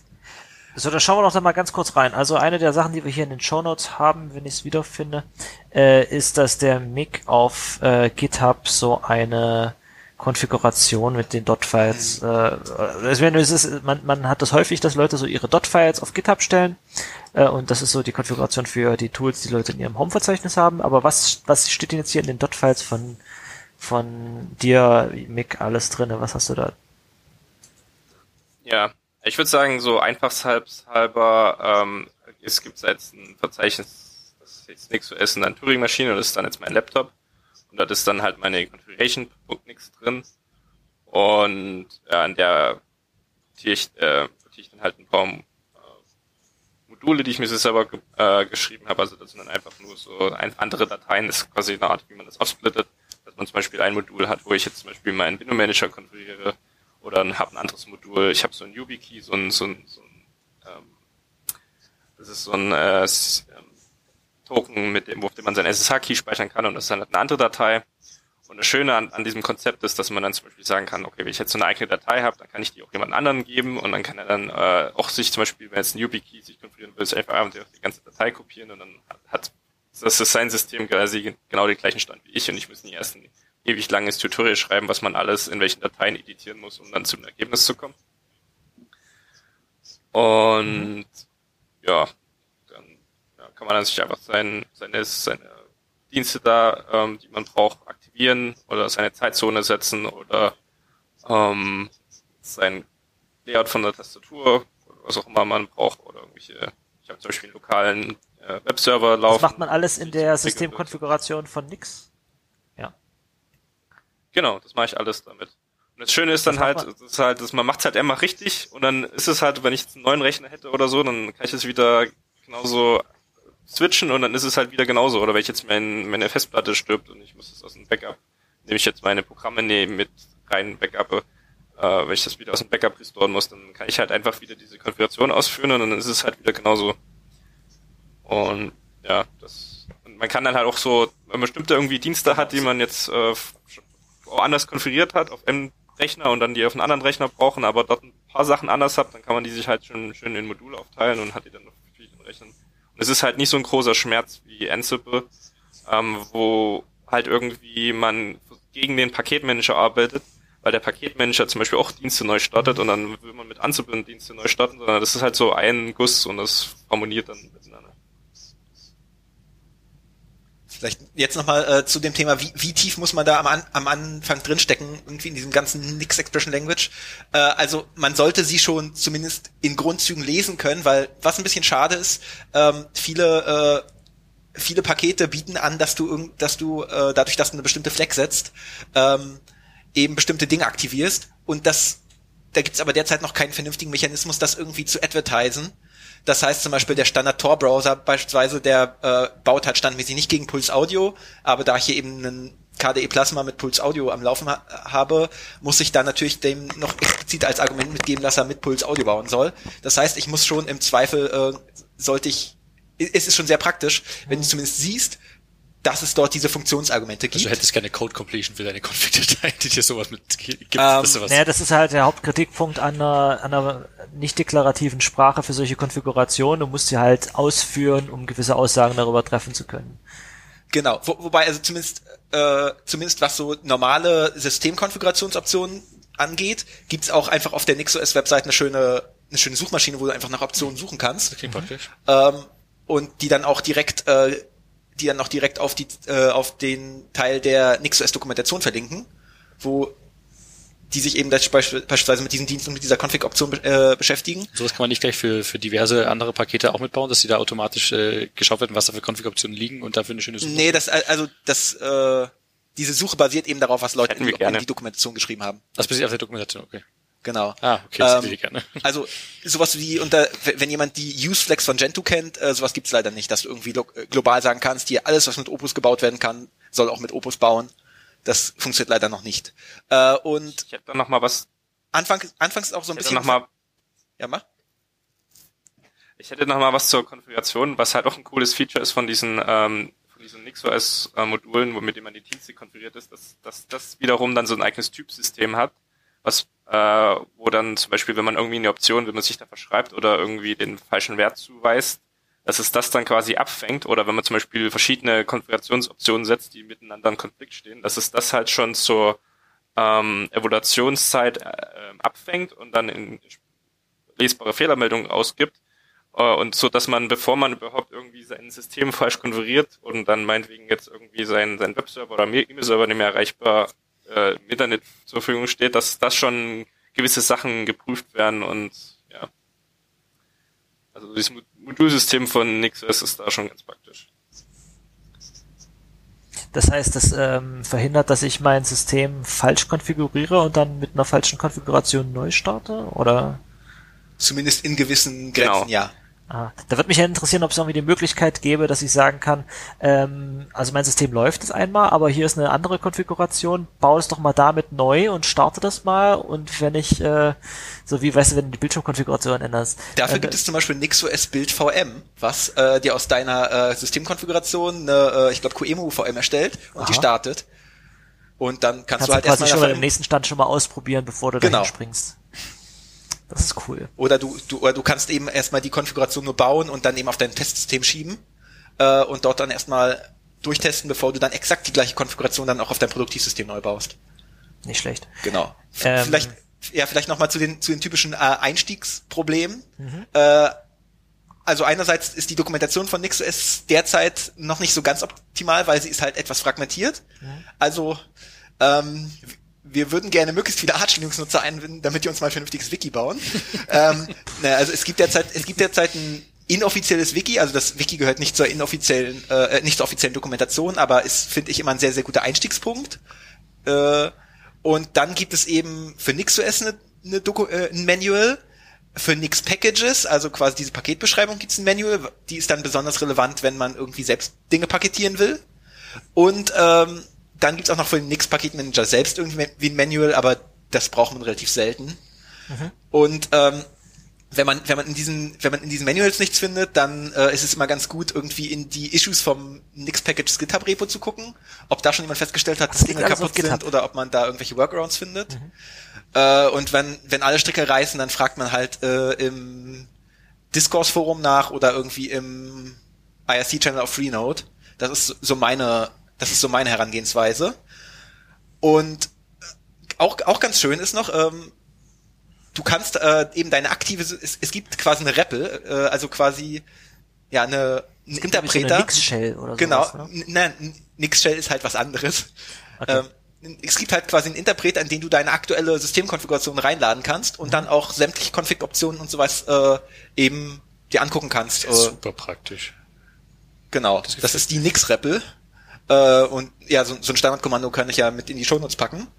Also mich würde zum Beispiel mal interessieren, wenn ich jetzt irgendwie, weil ihr das vorhin beschrieben habt, wenn jetzt jemand irgendwie so ein hornaltes System hat, auf dem man sich einloggen muss, aber er hätte gerne die neuen Tools, ähm, gibt es da irgendwie eine Möglichkeit, dass ich sage, ich lade mir für dieses System jetzt dieses eine Nix-Tool runter, mit dem ich mir dann den Rest von meinem System, was ich gerne haben würde, bootstrappen kann, um dann so eine Nix-Shell zu starten, wo dann mein Vim und mein Compiler und mein Git drin ist. Äh, wie heißt das? Wonach muss ich da suchen? Ja, also ähm, du kannst halt auf jedes System diesen Nix Package Manager installieren.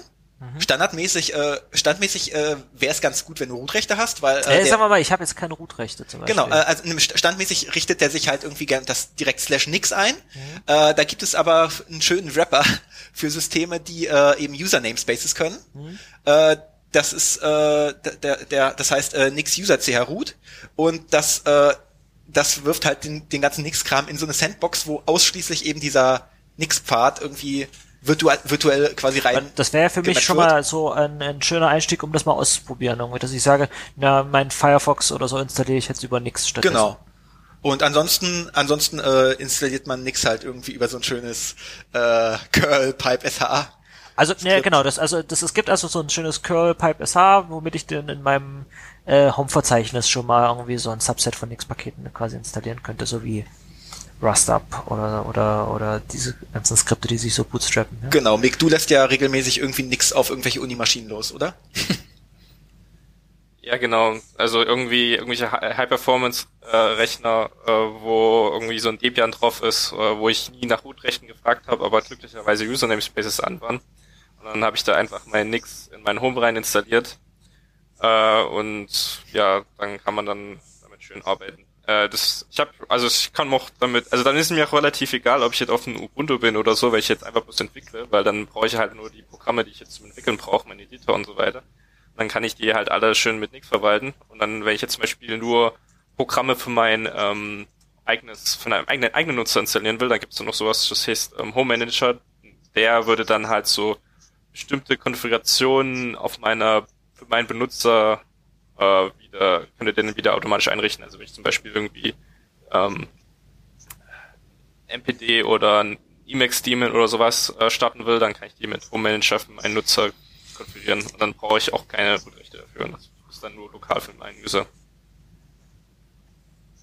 Genau, was nämlich NixOS quasi für deine Systemkonfiguration ist, äh, wo, wo dann auch jedes Mal, wenn du eben die Konfiguration neu brauchst, eben Root-Rechte brauchst, weil es eben die mhm. Konfiguration des gesamten Systems ist, mhm. äh, ist das gleiche ist Home Manager eben für deine Dot-Files und für deine eben User-Applications. Das ist tatsächlich auch äh, ne, das ist tatsächlich auch etwas, was ich irgendwie jedem, der neu einsteigt, empfehlen würde. Nutzt Home Manager und dort äh, und installiert damit dann auch eure Software, weil äh, Home Manager kann dir dann eben, kann dann eben auch zum Beispiel einfach deine SSH-Dot-Files erzeugen, die du dann auch einfach in, im Nix Expression Language Format konfigurierst und das baut dir dann eben auch deine Dot-Files zusammen und installiert die notwendige Software. Also ich brauche Home Manager? Äh, Home Manager brauchst du nicht, aber das ist, das würde ich einfach jedem empfehlen. Also ich, ich, ich, ich, ich brauche den Nix Package Manager. Genau. Wenn ich jetzt noch nicht auf Nix OS gehen würde. Genau. Home Manager funktioniert auch auf nicht Nix OS Distributionen. Ah, Home, also Home, Home Manager, Manager hat erstmal prinzipiell nichts mit nichts zu tun. Na, es ist für nichts geschrieben. Aber ich kann es jetzt auch auf Ubuntu oder auf Arch für, genau. für die Okay. Und, und, und, damit kannst du eben so, wie du unter NixOS deine Systemkonfiguration zusammenbaust, ja. kannst du halt deine quasi User-Konfiguration, also die Dot-Files zusammenbauen und eben dort auch so, damit dann eben auch zum Beispiel dieses deklarative Software-Management machen, dass du eben im Home Manager eine Liste angibst, welche Programme hab, soll ich jetzt installiert haben. Und dann würde der Home Manager hingehen und mit dem Nix Paketmanager dann mir Sachen? Genau. Ah, okay, krass. Das ist alles sehr stark. Also mein Einstiegspunkt als blutiger Anfänger könnte jetzt schon mal erstmal dieser Home Manager sein. Da könnte ich jetzt meine ersten Schritte genau, machen. Du installierst, sagen, äh, äh, du, du, installierst dir auf dein Ubuntu oder Debian äh, erstmal einen Nix mhm. und dann den Home Manager. Mhm. Und dann kannst du anfangen, äh, eben sowohl deine Dot-Files als eben auch die Pakete, die du haben willst. Und Nix installieren heißt den Paketmanager installieren. Genau. Raus. Okay, und wenn ich dann, dann installiere ich mir damit meinen Firefox in mein Home-Verzeichnis erstmal, weil ich dem noch keine Root-Rechte gegeben habe. Und dann habe ich aber von dem Nix-Manager bereits äh, so ein User-Local, also in meinem Home-Verzeichnis irgendwie so ein, trotzdem so eine, so eine, ähm, so eine Softlink, äh, Baumhierarchie, die mir meine Binaries dorthin linkt, damit ich die an eine, also damit ich bloß einen Ordner zu meinem Pfad zusätzlich noch hinzufügen. Genau. Ah, okay es, es ergibt sich langsam ein Einstiegspunkt für meinen Hirn. Das Ganze ist dann auch äh, multi-user-fähig. Also man kann jetzt für verschiedene, also jetzt verschiedene Nutzer hat, hat auf dem System, dann kann wirklich jeder seine eigenen Programme installieren, ohne dass sie sich dann ins Gehege kommen. Ähm, ist halt auch nochmal ein anderer Vorteil.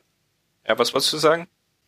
Also das, äh, zumindest das mit den mehreren äh, Usern funktioniert vor allem dann, wenn du auch nix, äh, nix mit äh, Root-Rechten installiert hast, weil dann läuft einfach so ein, so ein Daemon im Hintergrund und jeder Nutzer äh, kann dann auch eben ohne Root-Rechte eben seine die eigenen Programme installieren, weil sie eben nur bei diesem Nutzer jeweils selbst auftauchen und eben ja auch dieser ganze Bildprozess Prozess eben einigermaßen gesandboxed ist.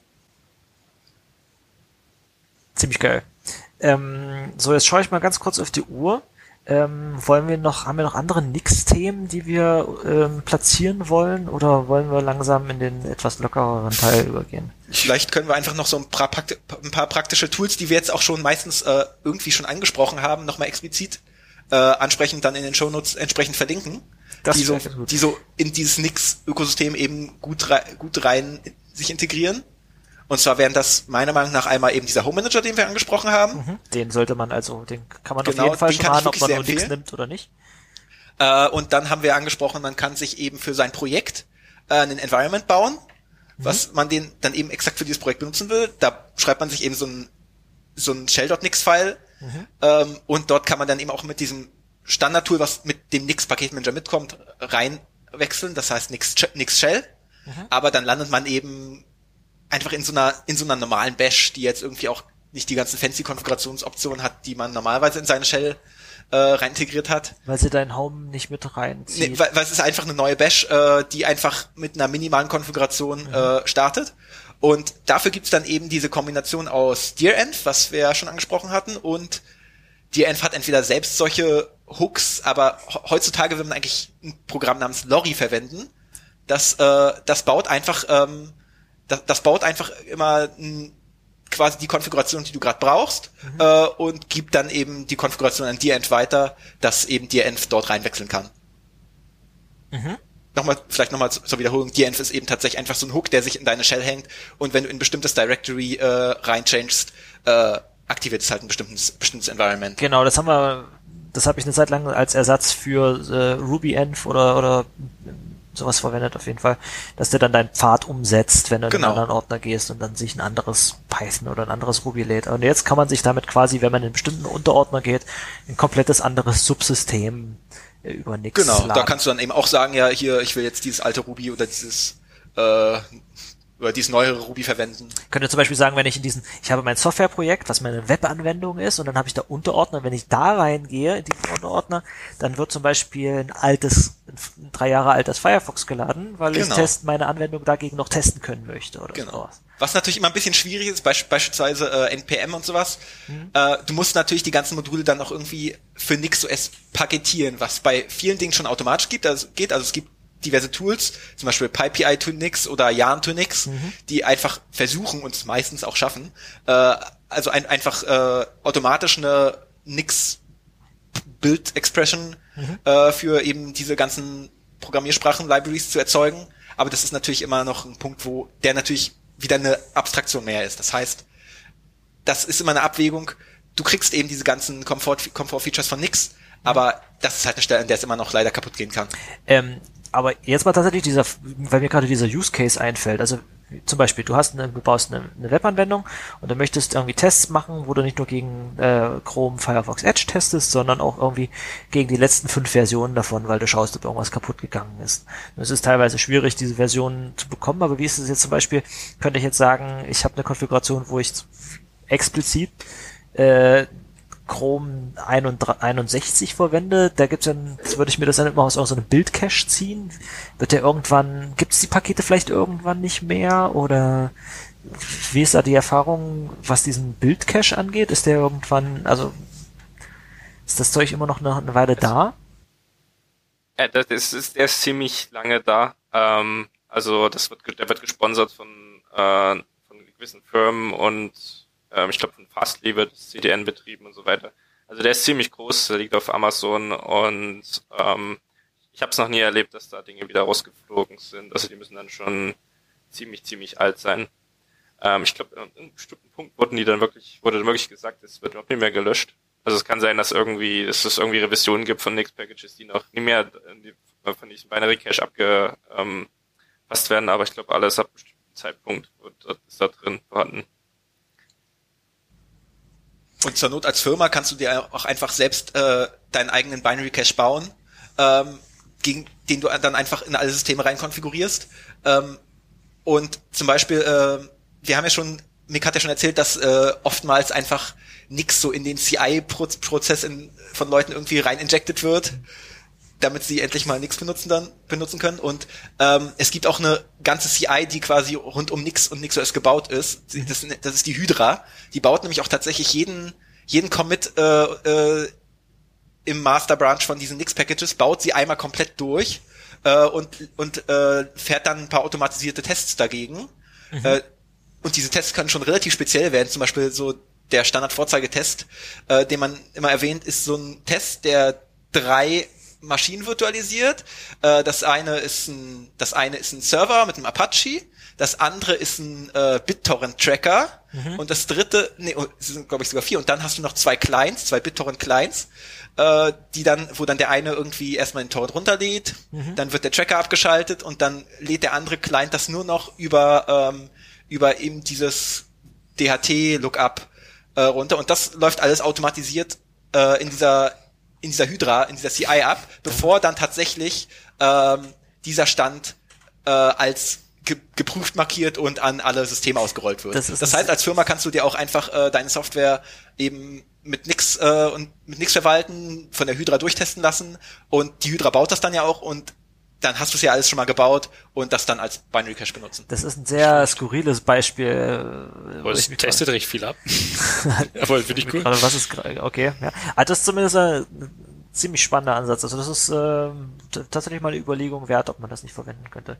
Das finde ich cool. Ja. Es genau. gibt noch was äh, anderes. das, Projekt. äh, das Nix Index hast ja du reingeschrieben, Mick? ja. Äh, Mick mal bitte.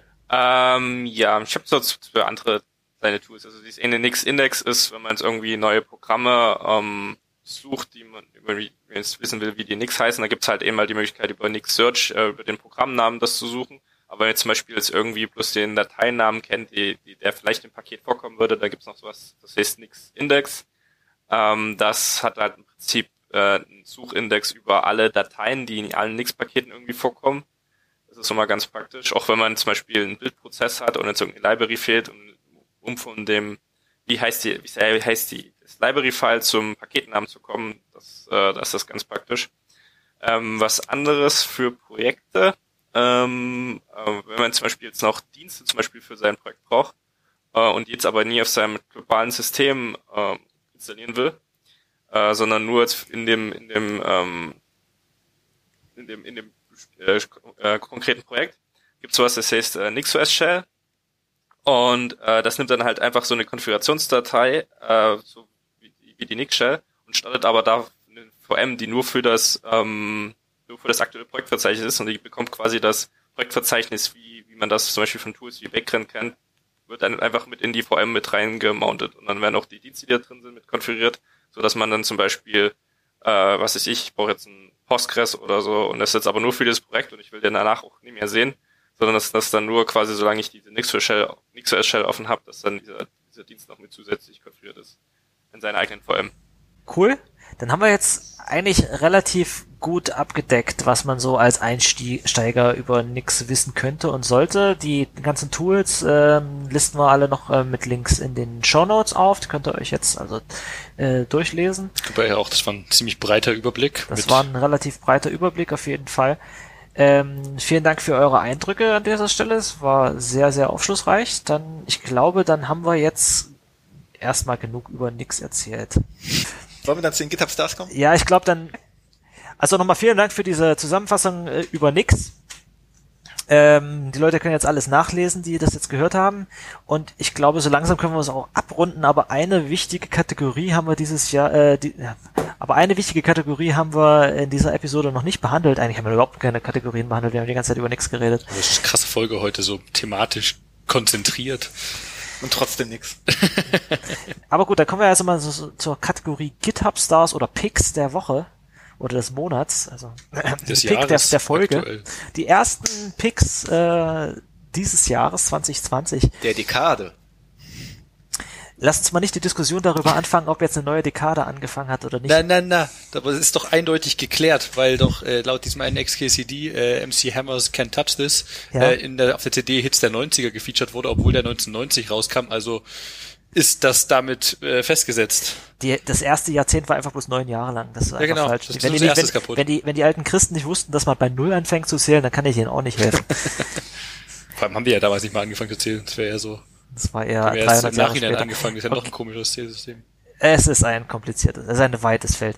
Ähm, was, was für Picks könnt ihr uns denn anbieten? Vielleicht wollen wir mal mit den Gästen anfangen. Mick, hast du dir was rausgesucht? Ich habe mir was rausgesucht.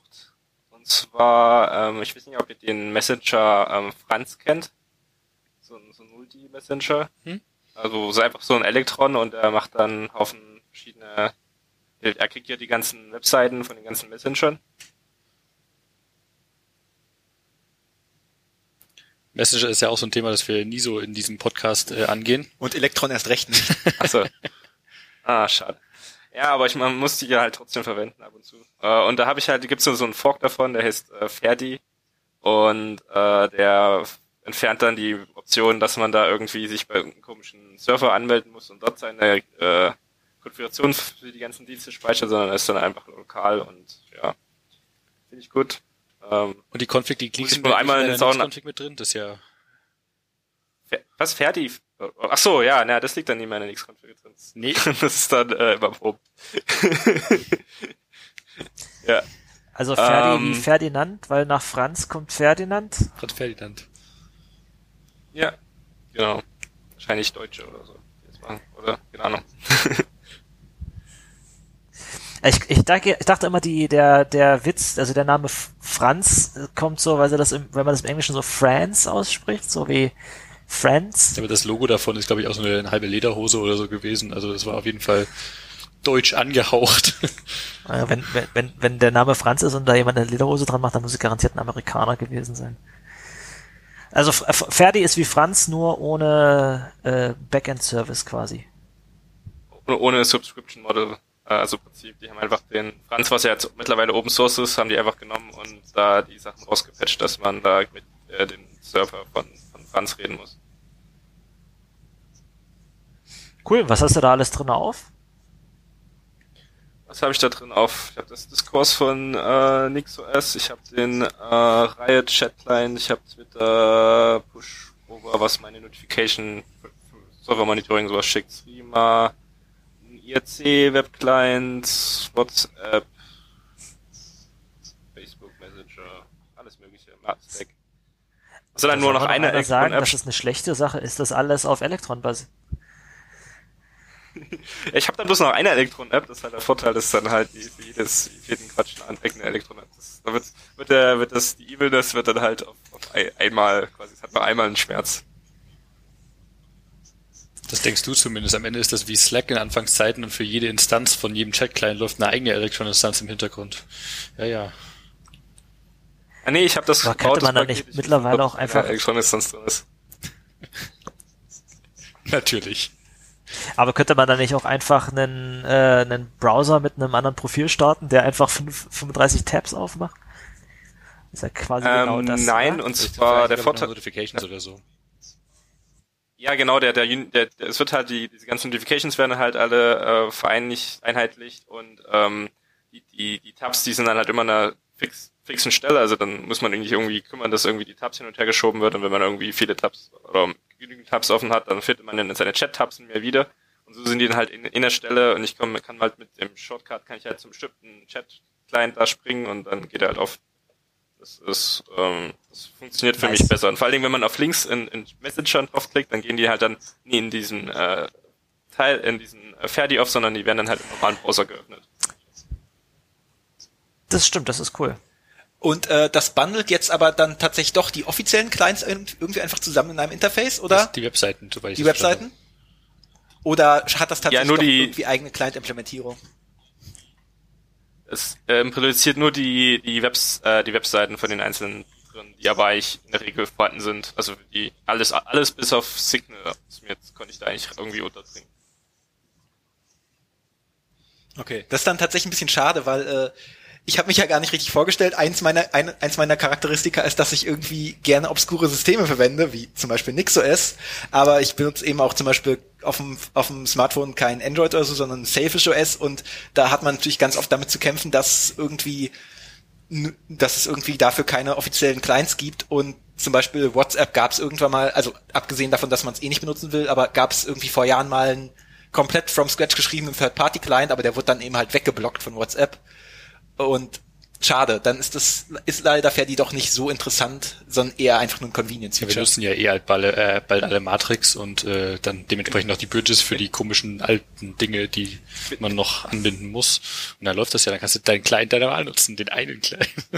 Witz, witz, witzigerweise, witzigerweise äh, hat äh, ein Kollege witzigerweise hat ein Kollege bei mir im Büro hat ein, äh, äh auch ein äh, Sailfish OS Telefon und er hat sich ja jetzt nix installiert äh, um dann äh, Signal Messenger wieder zu installieren. ah, wie gut. Okay, ich glaube, du musst. Also es läuft noch auf dem Telefon. Es, der, der Kreis schließt sich. Sehr gut. Ähm, also das war jetzt, das war jetzt Ferdi. Äh, dann Herr Schmidtlauch, äh, bitte äh, Ihren Pick. Genau. Ähm, ich möchte hier eine Font vorstellen.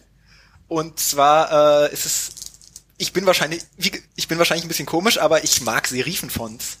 Und deshalb habe ich mir irgendwann mal, als ich nicht einschlafen konnte, gedacht, hm, so eine Monospace-Font mit Serifen wäre doch schön. Und dann habe ich, äh, dann habe ich auch tatsächlich eine gefunden. Und diese Font heißt Iosefka und äh, war auch schönerweise schon in NixOS paketiert. Und um den Kreis jetzt aber wieder zu schließen, dummerweise ähm, war diese Font eben, diese Font gibt's in verschiedenen Geschmacksrichtungen quasi, in verschiedenen Varianten.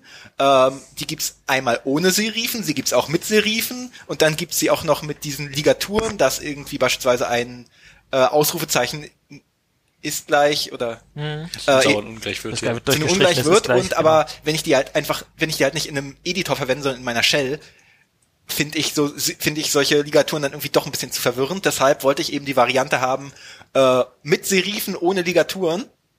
Und dann musste ich auch einfach nur zwei Parameter in der Nix Build Expression ändern. Dummerweise sorgt das aber dafür, dass ich die Font jetzt selbst bauen muss. Diese Font Ah. wird mit Node.js gebaut. Och, das heißt einfach, dass alle meine Cores, äh, wenn diese Font gebaut wird, für fünf bis zehn Minuten auf 100 Prozent sind. Zehn Minuten, weil du dein Node.js noch neu bauen musst. Aber dafür habe ich dafür habe ich einfach äh, eine sehr schöne Font mit sehr schönen Slab-Serifen äh, in, als Monospace-Font in meinem Terminal. Also Das Was ist sind denn Slap-Serifen? Diese riefenlose Variante davon finde ich, außer dass sie ein bisschen kondensiert ist, ja ganz ansehnlich. Aber du magst wirklich sehr ja, von zum ne, Editor. ne, vor, vor allem sind äh, äh, vielleicht so in die Font-Terminologie so Slab-Serifen sind halt nicht solche hässlichen, abgestuften, abgerundeten Serifen, wie man sie aus Times New Roman kennt, sondern einfach so Harte Kanten. Strich oder nicht Strich. Also Okay. an so einem I ist dann halt auch ein Strich unten dran und sowas, aber der ist halt an allen Stellen gleich dick. Und Cool. ich finde, genau, ich mag persönlich diese äh, die Variante mit den Serifen sehr, sehr gerne. Ist die schon bei Coding Fonts aufgelistet? Gute Frage, keine Ahnung. Sehr schön. Und äh, genau, ich da ich ja generell äh, Serifen mag, zum Beispiel auch noch äh, die Font, äh, die ich auf meinem E-Book-Reader als Default-Font eingestellt habe, das ist die, so, die hat den wunderschönen Namen Vollkorn. Das ist echt ein schicker Name. Aber auf dem Re äh, gerade auf einem, wo man halt Inhalte konsumiert wie Bücher oder längere Texte, da sind Serifenfonts echt klasse. Aber im Editor, ich, ich gehe da noch nicht ganz. Also bei Vollkorn muss ich dazu sagen, Vollkorn ist meine Haus- und Hofschrift. Ähm, die benutze ich schon ziemlich lange auf meiner Webseite als Titel und eigentlich auch ähm, jedes Mal, wenn ich einen Vortrag äh, halte, stelle ich die äh, Überschriften äh, Schriftart auf Vollkorn. Das ist quasi mein, meine Markenschrift. Ich bin halt damals auf Vollkorn gekommen, äh, daran habe ich halt irgendwie unsere Abi-Zeitung mal äh, gesetzt. Damals. Also wenn ihr auf hoodie.de geht, definitiv ein schicker was Name. jetzt gerade kaputt ist, scheiße. Wenn ihr auf hoodie.de gegangen wärt, als es ge- gerade noch ging, vielleicht demnächst, dann seht ihr da, meine Überschrift ist Vollkorn. Jetzt gerade nicht. Requirements Solar. Cool. Ähm, Kian, Mach ich mal weiter. Ich habe äh, diesmal kein GitHub Star, sondern eine, die, die schicke Webseite npmdrinkinggame.party. was? Das ist npm drinking game. The rules are simple. You write an English word in the input and if it exists in npm, you must drink. Und es ist echt schwer, wenn du wirklich englische Inputwörter nimmst, da was zu finden, was noch nicht besetzt ist. Wenn ich gerade unseren Namen mal eingebe, hat tatsächlich nur Mick verloren, weil Nick, äh, Mick als äh, npm-Package schon existiert. Aber sowohl Kean, Hendrik als auch Schmidtlauch sind noch nicht belegt. Wundert mich aber tatsächlich. Hoodie ist aber der hast du natürlich verloren. Das ist, äh, oh no, it exists a generic backend with a client API for offline first applications. Das klingt auch so richtig schön nach npm. Was ist Mick? Mick ist ein Simple Stream Wrapper for A-Record. Ha. Passt. Eigentlich wäre es jetzt witzig, ähm, äh, rückwärts zu raten. Ich gebe einen Begriff ein und dann sagt es mir, oh, das ist ein äh, Happy Plugin for taking a process dump äh, on on-called exceptions. Und ihr müsst jetzt raten, wie das Ding heißt. Keine Ahnung. Wahrscheinlich Franz. Nee, Poop. Was? Ich habe, es gibt ein Paket, das heißt Poop und es macht irgendwas mit Dumps und das passt mir ganz gut. Ah, cool, ja. das zeige ich mal auf Arbeit. Achso, ansonsten möchte ich noch einen alten Pick von mir zurücknehmen, beziehungsweise ein Thema über das, ein Projekt, über das wir mal gesprochen haben, nämlich war das Snips, dieses tolle äh, Snitch Ding- AI. Genau, diese diese Plattform für äh, self-hosted ähm, äh, Home Assistants, die aber auch unter anderem, also den Teil des Stacks, den ich immer, also immer für ein paar Projekte benutzt habe, war äh, Intent Parsing äh, für für Text-Input. Das fand ich immer sehr, sehr toll. Da habe ich auch letztens auf dem Hackathon hier in Dresden ein tolles Projekt mitgebaut. Ähm, Problem ist, die wurden jetzt gerade von Sonos gekauft Oh, und, Snips is excited to join forces with Sonos to create even more differentiated. und schalten in äh, zum Zeitpunkt der Aufnahme in fünf Tagen ihre Plattform ab Und jetzt ist alles kacke. Und ich mochte die wirklich sehr. Jetzt ist alles äh, Closed Source oder was? Also, sie haben alles auf GitHub gehabt. Ich weiß nicht, ob sie das löschen. Das haben sie, glaube ich, noch nicht so gut kommuniziert gehabt. Aber Das heißt, die schalten ihre Plattform ab. Ich dachte, das Geile bei Snips war, dass man es lokal alles macht. ja, ja. Also die hatten aber auch ein nettes Interface äh, auf der Webseite, wo du den deine Assistenten antrainieren konntest. Und das Ah. kannst du zwar auch lokal mit deren Tools machen. Und ich, da weiß ich halt noch nicht, wie inwiefern die weiter Das existieren. heißt, wir sollten das möglichst schnell forken. Idealerweise das, oder wenn man sich maintainen möchte, halt sich wirklich mal hinsetzen und schauen, wie man sowas selber macht. Das werde ich mir wohl demnächst mal geben. Na dann viel Spaß. Ich freue mich schon auf deinen äh, Kilian ML basierten äh, Home Assistant. Ich, ich bin halt, habe halt kein Interesse daran, den Home Assistant zu betreiben. Ich habe mehr Interesse daran, dieses Intent Parsing umzusetzen. Also ich möchte irgendwann einen ein komplett Subset Open. Source äh, selbst zusammenbaubaren offline laufenden Home Assistant Da gibt es haben. halt schon etliche Projekte, die sowas angehen. Dieses Mycroft-Dings, das auf äh, Der, dem ich sagen kann, Mycroft, ähm, schalte meine Mikrowelle aus? Das ist eine Referenz, die ich nicht verstehe. Nein, aber ich meine, dass ich mit dem per per äh, Achso, ja, sprachbasiertes äh, Home Assistant auf äh, Raspberry-Basis komplett äh, auf dem Device. Ah, cool, dann bin ich wohl einfach ein bisschen ins Hintertreffen geraten, was das angeht. Tja, schade, Snips. Äh, war schön mit euch. Ich glaube, die, die Leute habe ich sogar in, in Paris äh, persönlich kennengelernt äh, und mich kurz mit denen unterhalten. Das aber Rust ich, Stations? Oder? die, das, die, das ist ja in Rust gebaut, das ganze Zeugs. Zum Und als Teil, wir da ja. in, äh, auf dem Rustfest in ähm, Paris waren, haben die auch Teil von den Impel Days gehostet. Aber ich meine, das ist schön. Ich meine, wer möchte nicht von Sonos gekauft werden? Das ist schon ganz praktisch. Von Ja. Sonos gekauft werden ist ja irgendwie generell oder also Sonos schaltet glaube ich generell gern mal Dinge ab. Also jetzt ging ja gerade irgendwie rum, dass irgendwie alle, ich glaube vor 2011 ge, äh, gekauften Geräte jetzt keine Updates mehr kriegen und solange du nur irgendwie eins davon rumzustehen hast, können auch alle anderen Geräte in deinem Haus nicht mehr geupdatet Das ist werden. so ein Problem, dass du so eine Bridge von denen auf ein neueres, äh, auf eine neuere Firmware irgendwann ziehen musst und die unterstützt irgendwie die alten Dinge nicht mehr und dann, dann hast du Probleme, sobald du das Update, glaube ich, rein. Ir- Irgendwie So, sowas. Sonos waren sowieso die, die mal, äh, die mal irgendwie den Move gefahren haben vor ein paar Jahren. Ja, entweder akzeptierst du jetzt unsere massiv äh, stark geänderten Terms of Services oder du kannst halt deine teure Hardware nicht mehr benutzen. Haben die nicht auch äh, Alexa direkt mit integriert oder so? Keine Ja, Ahnung. Aber ja. Ja, super. Ja, Also- interessiert mich das eh nicht als Hardware-Plattform. Das ist, hm, ja. Naja. Okay, ähm, kommen wir wieder zu positiven Themen. Ähm, Mehr Picks. Mehr Picks. Bin ich jetzt dran? Ja. Oh, also, ähm, ich habe ein, äh, ich bin ja immer sehr einfallslos. Ich habe ein Rust-Projekt. Ähm, und zwar bin ich gerade dabei, einen kleinen Workshop vorzubereiten, den ich bei mir auf Arbeit halten werde und habe mich mal ein bisschen umgeguckt, ähm, wo man so Lernmaterial herbekommt und habe ein bisschen in meinem ähm, Twitter-Umfeld rumgefragt und einen sehr guten Input bekommen. Es gibt nämlich äh, das Rust Bridge Projekt. Rust Bridge ähm, ist quasi die Rust-Version von einem Projekt, was, äh, was Ruby Bridge heißt und das ist einfach eine Lernplattform für die Programmiersprache. Und die haben eine wunderschöne Einführungs, äh, ein Einführungsfoliendeck, was ich direkt mal für die erste Stunde meines Workshops verwenden werde, um die ganzen Grundlagen der Sprache zu erklären. Das ist sehr schön gemacht. Und was ich aber eigentlich als äh, Pick referenzieren wollte, ist Rustlinks. Rustling ist ein Set von äh, Übungen, das man einfach ausführen kann.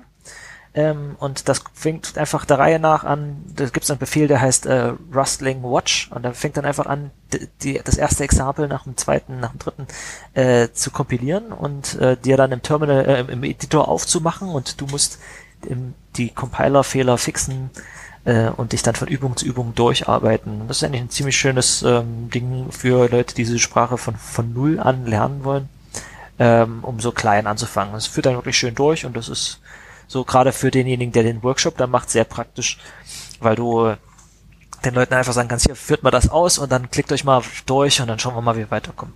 Das GitHub-Repo zu Rustlinks hat übrigens ein sehr, sehr tolles GIF mit äh, der README eingebettet von so einem Typen, der einer Krabbe so, oder von einem, einem Rustation Oh. so süß auf den Kopf pattet. Das ist cute. Ist das äh, Jacques Cousteau? Okay. Jacques Cousteau? Der, ist er, ist er das? Keine Ahnung. Der Tiefseetaucher, der die ganzen Unterwasserdokumentationen in den 80ern oder 70ern gemacht Habe hat? ich noch nicht gelebt. Hm, Ich auch nicht, aber gut, okay. Der hat halt meistens eher die Fische gefilmt und nicht, nicht sich selbst. Ich glaube, der war schon, also ich glaube, diese rote Mütze erkenne ich relativ gut. Aber okay, also, also das war jetzt so, ähm, weil ich auch gefragt wurde, gibt es diesen Workshop irgendwann mal öffentlich? Äh, wahrscheinlich nicht, aber wer bei Null anfangen möchte und Rust lernen möchte, Rustlinks. Ist ein schönes Projekt. Haben wir noch Sachen?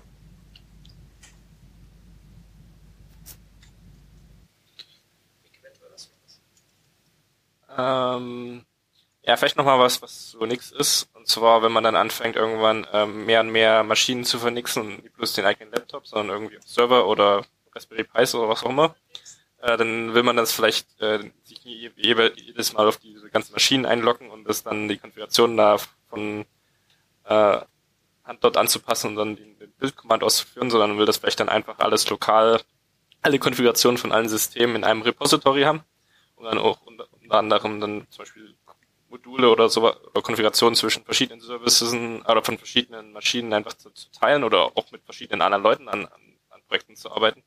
Und da gibt's sowas, das heißt äh, COPS. Ähm, das, das wird von ein paar Leuten aus ähm, Stuttgart entwickelt. Das ist einfach nur so ein, ja, das ist ein Stück Nix-Konfiguration, die man da angibt und dann baut man sich durch und dann ähm, generiert die in so einen, so einen Befehl, der dann die lokale Konfiguration, die man hat, auf seinem Rechner auf den Server hochlädt und dann äh, wenn man zum Beispiel auch irgendwelche Passwörter hat, die werden dann, ähm, die kann man zum Beispiel dann mit, mit Pass, diesem, diesem äh, Kommandozeilenprogramm, äh, Kommandozeilen ähm, Passwortmanager verwalten und kann man dann auch mit seinem Git-Repository reinpacken. Die werden dann auch mit dort hochgeladen auf den Server und entpackt. Dann wird die ganze Systemkonversion durchgebaut und man muss sich halt nicht auf diese ganzen Maschinen einloggen, sondern kann das dann schön von, von seinem Laptop aus ähm, schreiben und umsetzen. Und das, ja, das ist Genau. Klein. Also macht eigentlich nicht viel, aber es funktioniert sehr gut. Genau, Crops benutze ich auch. Das ist, äh, das ist halt besonders gut geeignet für, wenn, äh, dafür, wenn du irgendwie nur eine kleine Anzahl von Maschinen hast. Äh, das ist halt eins von den mindestens vier Deployment-Tools für NixOS. Aber da hat halt jedes seinen eigenen Fokus und ja, kann ich auch empfehlen. Ja, ist fast ein bisschen schade, dass es da mehrere gibt. Na, eigentlich nicht. Dann will ich das fast nur ganz, ganz, ganz kurz mal aufmachen. Und zwar ähm, unterscheiden, unterscheiden die sich vor allem dadurch, ob sie push-based oder pull-based sind. Ja. Also ähm, push-based sind äh, ist beispielsweise NixOps, das ist so das erste, was da war. Mhm. Das baut, das, das kann auch beispielsweise dir eine S3VM und sowas gleich fertig äh, einrichten mit Partitionierung und sowas und äh, sie auch überhaupt erst anwerfen. Ähm, ähm, aber und das baut halt die sämtliche Software sogar lokal bei dir und kopiert dann die gebaute Software da hoch. Äh, Crops wiederum ist halt ein bisschen simpler, das äh, führt halt einfach Remote SSH-Kommandos aus, mhm. nachdem es ein paar Dinge dahin kopiert hat und das baut dann eben die Software, das, das, die Software wird dann auf dem Server selbst gebaut. Mhm. Und dann gibt's noch Hail, das ist pull-based. Da ist eben die Idee, das macht zum Beispiel das. Äh, Hängt das mit Hydra zusammen? Genau, das, äh, das kann man sehr gut mit Hydra zusammen äh, verwenden. Da wird nämlich einfach, äh, da baust du nämlich dann einfach deine gesamte Systemkonfiguration äh, in der Hydra durch und wenn alle Tests passen, dann äh, dann pullt einfach Hail periodisch eben den aktuellen Stand, äh, der von der Hydra jetzt freigegeben wurde ja, und äh, deployt ihn eben lokal. Das ist eben, wenn du äh, wenn du in einem großen Unternehmen bist, wo mehrere Leute, ähm, wo du ein ein Repo quasi als Source of Truth für die für die äh, Infrastruktur hast, äh, auf das aber mehrere Leute Zugriff haben, beziehungsweise wo dann irgendwie auch mit Pull Requests und sowas arbeitest, äh, dass dann nicht jeder irgendwie das pushen können muss, sondern dass einfach die Maschinen regelmäßig pollen, ob es jetzt einen Neukonfig gibt. So. Krass, cool. Sehr schön kurz und knapp das Fass auf und gleich wieder zugemacht. Vielen Dank. ähm, gut, ich genau. glaube. Ähm, also ich hätte hier noch, ich hätte hier noch einen Pick. Oder? Du hast noch Pick. Bitte. Genau. Und zwar, ähm, zwar bin ich, zwar bin ich auch ein großer Freund des Selbsthostens und Hostens und der Dezentralisierung. Ähm, die Kategorie heißt jetzt zwar GitHub Stars der Woche, aber die Kategorie heißt Picks. Ja, oder umbenannt, umbenannt. Genau, also ich würde Category formerly known as GitHub Star der Woche. Ich, ich würde sie nämlich lieber Picks nennen, weil manche Dinge jetzt ja auch nicht unbedingt auf GitHub liegen, hm. was ja auch gar nicht mal so schlecht ist. Das Problem ist aber, ähm, es ist natürlich immer noch sehr, sehr komfortabel, wenn du auf GitHub bist, weil dort einfach, einfach halt fast jeder seinen Account hat äh, und du dann einfach ganz, es ganz einfach für Leute machst, dass sie eine Issue aufmachen, dass sie ein PR aufmachen. Und es gibt aber ein Projekt, das sich äh, so ähnlich wie eben das Fediverse für Mastodon und Pleroma und sowas schon quasi eine Alternative für Twitter bietet, das eben auch diese ganzen selbst gehosteten dezentralen Git-Instanzen wie ein GitLab oder ein Gitti äh, eben miteinander auch irgendwie föderieren können. Und das gibt's, das ist der Standard ForgeFed, der eben entwickelt, der eben gerade noch entwickelt wird und der auch gerade, der auch gerade irgendwie einen Förderungstopf bekommen hat. Also ForgeFed ist sowas wie Mastodon für Git. Genau, ForgeFed passt tatsächlich dieses Activity per Protokoll, was irgendwie auch hinter Mastodon sowas steckt, mhm. äh, definiert es äh, nochmal genauer für den Anwendungsfall, dass man eben Pull Requests stellen möchte, äh, Issues aufmachen möchte und diskutieren kann über GitLab und Gitti Instanzgrenzen hinaus. Genau. Nicht schlecht. Die haben gerade irgendwie einen Fördertopf bekommen und da passiert dann hoffentlich was. Das heißt, ich könnte auf meiner Git Fat, Forge Fat Instanz Tickets auf deinem Repo auf einem anderen Dings aufmachen. Genau. Und vor allem auch ohne, dass du dir dort einen Account erstellen musst, weil einfach der Account auf deiner Instanz dann einfach mit dem da drüben föderiert. Das ist immer das Schöne. Git ist ja von Haus aus schön sauber dezentralisiert, aber halt nur der, der Akt des Klonens und naja, das war es quasi meistens schon, weil du halt da keinen Account hast, wo das Zeug hinkommt. Git ist, ist halt föderalisiert, aber nicht GitHub. Ja, genau. genau. Du schickst halt entweder ein Patch hin oder per Mail oder du stellst dir halt so einen Account und kannst ein PR aufmachen und Issues. Aber das, das ist halt alles immer ein bisschen hackelig. Ja, der eigentliche Pull Request kommt ja daher, dass du bei dir irgendwie über HTTP das Repo nochmals gefork gehostet hast ja, und dem Hauptmaintainer gebeten hast, von dir zu pullen das ist halt die Terminologie ist ein bisschen kaputt gegangen, dann als wir mit GitHub äh, als, zentral, als zentralen Ort angefangen haben. Na, deswegen nennt's GitLab auch sinnigerweise dann Merge Request. Request. Aber cool, nicht schlecht. Also es, ich muss jetzt gerade auch an dieses eine Projekt denken, was dir erlaubt hat, sowas wie Tickets und ähm, Dokumentation, ich, ich glaube es waren vornehmlich Tickets, ähm, in, in Git selber mit einzuchecken, mhm. so als extra Branch aber das ist hier nochmal was komplett anderes. Ja. Und das, das Schöne dadurch, dass es eben auch auf ActivityPub äh, basiert, ist zumindest auch eins der Ziele und das ist ja auch möglich, dass du dich dann auch beispielsweise ähm, per Mastodon einfach auf ein Projekt subscriben kannst oder auf ein Issue subscriben kannst und das dann auch in deiner Timeline auftaucht. Also es ist tatsächlich mit Mastodon kompatibel. Äh, Activity ja, äh, ja. implementiert ist davon noch nicht wirklich so viel. Also es gab jetzt irgendwie erstmal quasi Spezifikationsdiskussionen ja. und ähm, aber genau, also das, äh, dieses Fediverse, äh, was alles mit ActivityPub spielt, spielt ja relativ gut zusammen. Zum Beispiel, mhm. es gibt mhm. ja auch so Plattformen wie PeerTube, äh, wo du eben Videos, Video posten kannst. Ist das auch ActivityPub? Genau, das ist mhm. auch ActivityPub. Und äh, wenn du so einem PeerTube-Channel folgst und jemand ein neues Video postet, ja. taucht das in deiner Mastodon-Timeline auf. Wenn du auf diesen Eintrag bei Mastodon replyst, landet der Reply auf PeerTube als Kommentar unter dem Video. Das nutze ich sehr, äh, nicht sehr aktiv, aber hin und wieder sehr gerne. Das ist echt cool. Praktisch. Ich sehe, ich muss mich damit mehr beschäftigen. Wir hatten das, ich wollte das eigentlich mal in einer Folge äh, vor ne, über einem Jahr oder vor zwei Jahren in Akronymisierung mal, mal ansprechen und dann haben wir kurz gedacht, na, vielleicht ist doch bloß Quatsch. Und dann haben wir es sofort für tot erklärt. Das war Echt? Peak, ähm, Peak Web 3.0, akronymisierbar äh, 15 war das. Sorry, Mickey, jetzt okay. kannst du wieder. Ähm, wird das dann auch, also ich habe dich ja auch schon irgendwie Plattformen bereit erklärt, das zu implementieren, also irgendwas wie Gox oder Gitti oder so, oder ist das, also wer ist da jetzt schon im Boot? Na, also das muss ich, muss ich jetzt noch zeigen, also GitLab hat zum Beispiel prinzipielles Interesse äh, bekundet und auch Gitti. Äh, die, die haben sich, glaube ich, in der Standardisierung jetzt aber doch erstmal ein bisschen mehr zurückgehalten. Aber dadurch, dass es eben jetzt ein NLNet-Grant äh, für das Projekt gibt, äh, können eben auch potenziell äh, Leute dafür bezahlt werden, dass sie es in existierende Software implementieren. Und äh, also es, es gibt jetzt eben ein, neu, neu angefangenes Haskell-Projekt, was irgendwie so quasi als Prototyping-Plattform dafür dient von einem, der irgendwie mit am aktivsten in dieser Spezifikation war. Ähm, aber genau, also wenn, wenn Leute drauf Lust haben, äh, das irgendwie in Go, in Gitti zu implementieren oder eben in, ich glaube, ich glaube, äh, GitLab benutzt ja Ruby oder so, ähm, da irgendwie reinzuwerfen, können die sich da dann auch jetzt mal irgendwie um Mittel aus diesem Fördertopf bewerben. Dieses Not a Bug, auf dem wir das hier gerade sehen, ist das ein, ist das, das was eigenes? Gox Fork, Fork, das ja. Gox Gox. Fork. Weil das gibt sich ja überhaupt keine Blöße, genauso auszusehen wie GitHub. Ne, Gox äh, war explizit ja ein GitHub-Klon. Und Gox war irgendwann dann mal so ein bisschen in Limbo, ob das weiter maintained wird oder nicht. Dann gab's Gitti als Fork davon. Genau.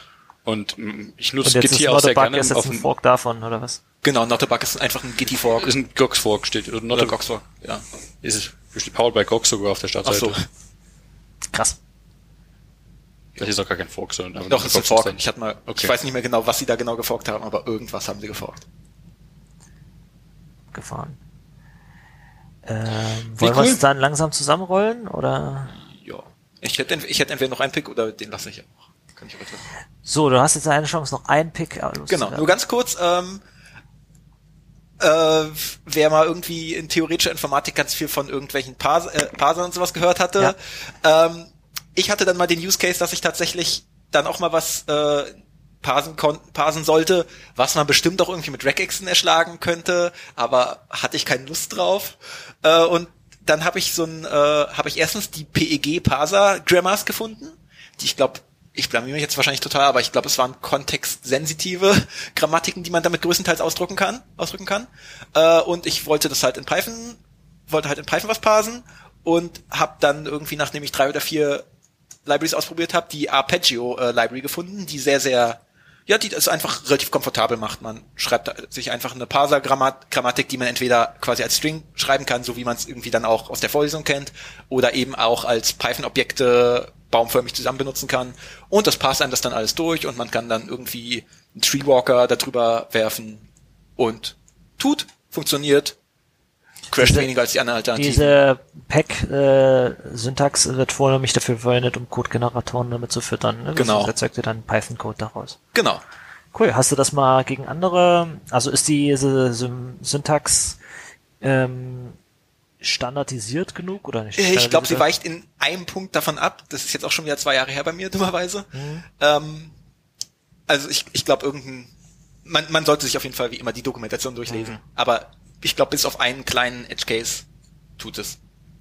Cool. Ich habe ja auch hin und wieder mal einen Parser geschrieben und ähm, mich dann an sowas wie Nom rangewagt, was eigentlich eine Hassliebe ist.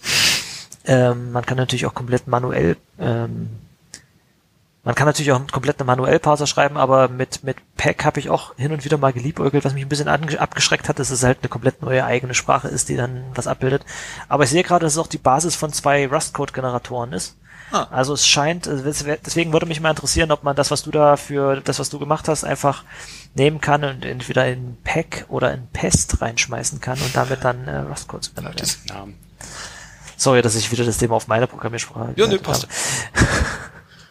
Cool, was hast du damit gepasst? Äh, das war tatsächlich ein äh, Projekt für die Uni, wo man, äh, wo wir irgendwie eine Problemspezifikation bekommen haben und dann irgendwie ja so ein Problemlöser-Algorithmus draufwerfen sollten. Ich habe es tatsächlich geschafft, mich fast komplett auf die, also wir haben es zu dritt gemacht, ich habe mhm. mich fast komplett auf die, auf das Parsing des äh, Inputs äh, konzentriert und die Problem, äh, die Problemlösung, ich glaube mit Simulated Annealing oder sowas, also mhm. so ein so ein probabilistischer Suchalgorithmus oder, äh, ja, äh, den haben dann die anderen implementiert.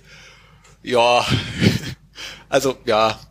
Mit Parsen kann man schon genug Zeit äh, verbringen. Genau, es war, war so ich weiß nicht, ob es jetzt, äh, ob es jetzt Jack-Shaving oder Bike-Shedding war, aber auf jeden Fall hat es jetzt nicht unbedingt direkt was mit dem Sinn und Zweck der Vorlesung zu tun, aber es das hat Spaß Jack-Shaving. Bike-Shedding ist das, was wir hier machen. Okay. Gut, an dieser Stelle äh, haben wir, glaube ich, auch genügend Jacks rasiert und ähm, Bikes geschädet. Ähm, das würde ich nach zweieinhalb Stunden Aufnahme fast ähm, jetzt eine Folge nennen. Also vielen lieben Dank an die Zuhörer, die bis hierhin durchgehalten haben, obwohl wir die ganze Zeit über nichts geredet haben. Ähm, vielen Dank an den Herrn Schmidtlauch, dass du extra vorbeigekommen bist. Vielen Dank für den äh, Mick an der Live-Schalter, also Grüße nach Schottland. Ähm, sag mal Bescheid, wenn du das nächste Mal wieder in, in, in Deutschland bist und bring mir einen Whisky mit. beides hoch Brexit vor der Haus, steht vor der Haustür. Aber ich habe mein äh, mein ähm, meine Aufenthalts äh, äh, ja ich darf hier bleiben in die nächsten fünf Jahre mindestens, also solange ich das ist dann lang genug auf jeden Fall, meinen Abschluss da zu machen. Dann wünschen wir dir, dir dabei viel Erfolg. Auf jeden Fall. Ähm, an dieser Stelle würde ich dann sagen, das war jetzt wohl akronymisierbar Folge 37. War gut. Und unser hier lokal vorhandener Gast darf den obligatorischen Countdown machen. Ui, äh, die nächste Episode in eurer Podcast-Playlist beginnt in 3, 2, 1.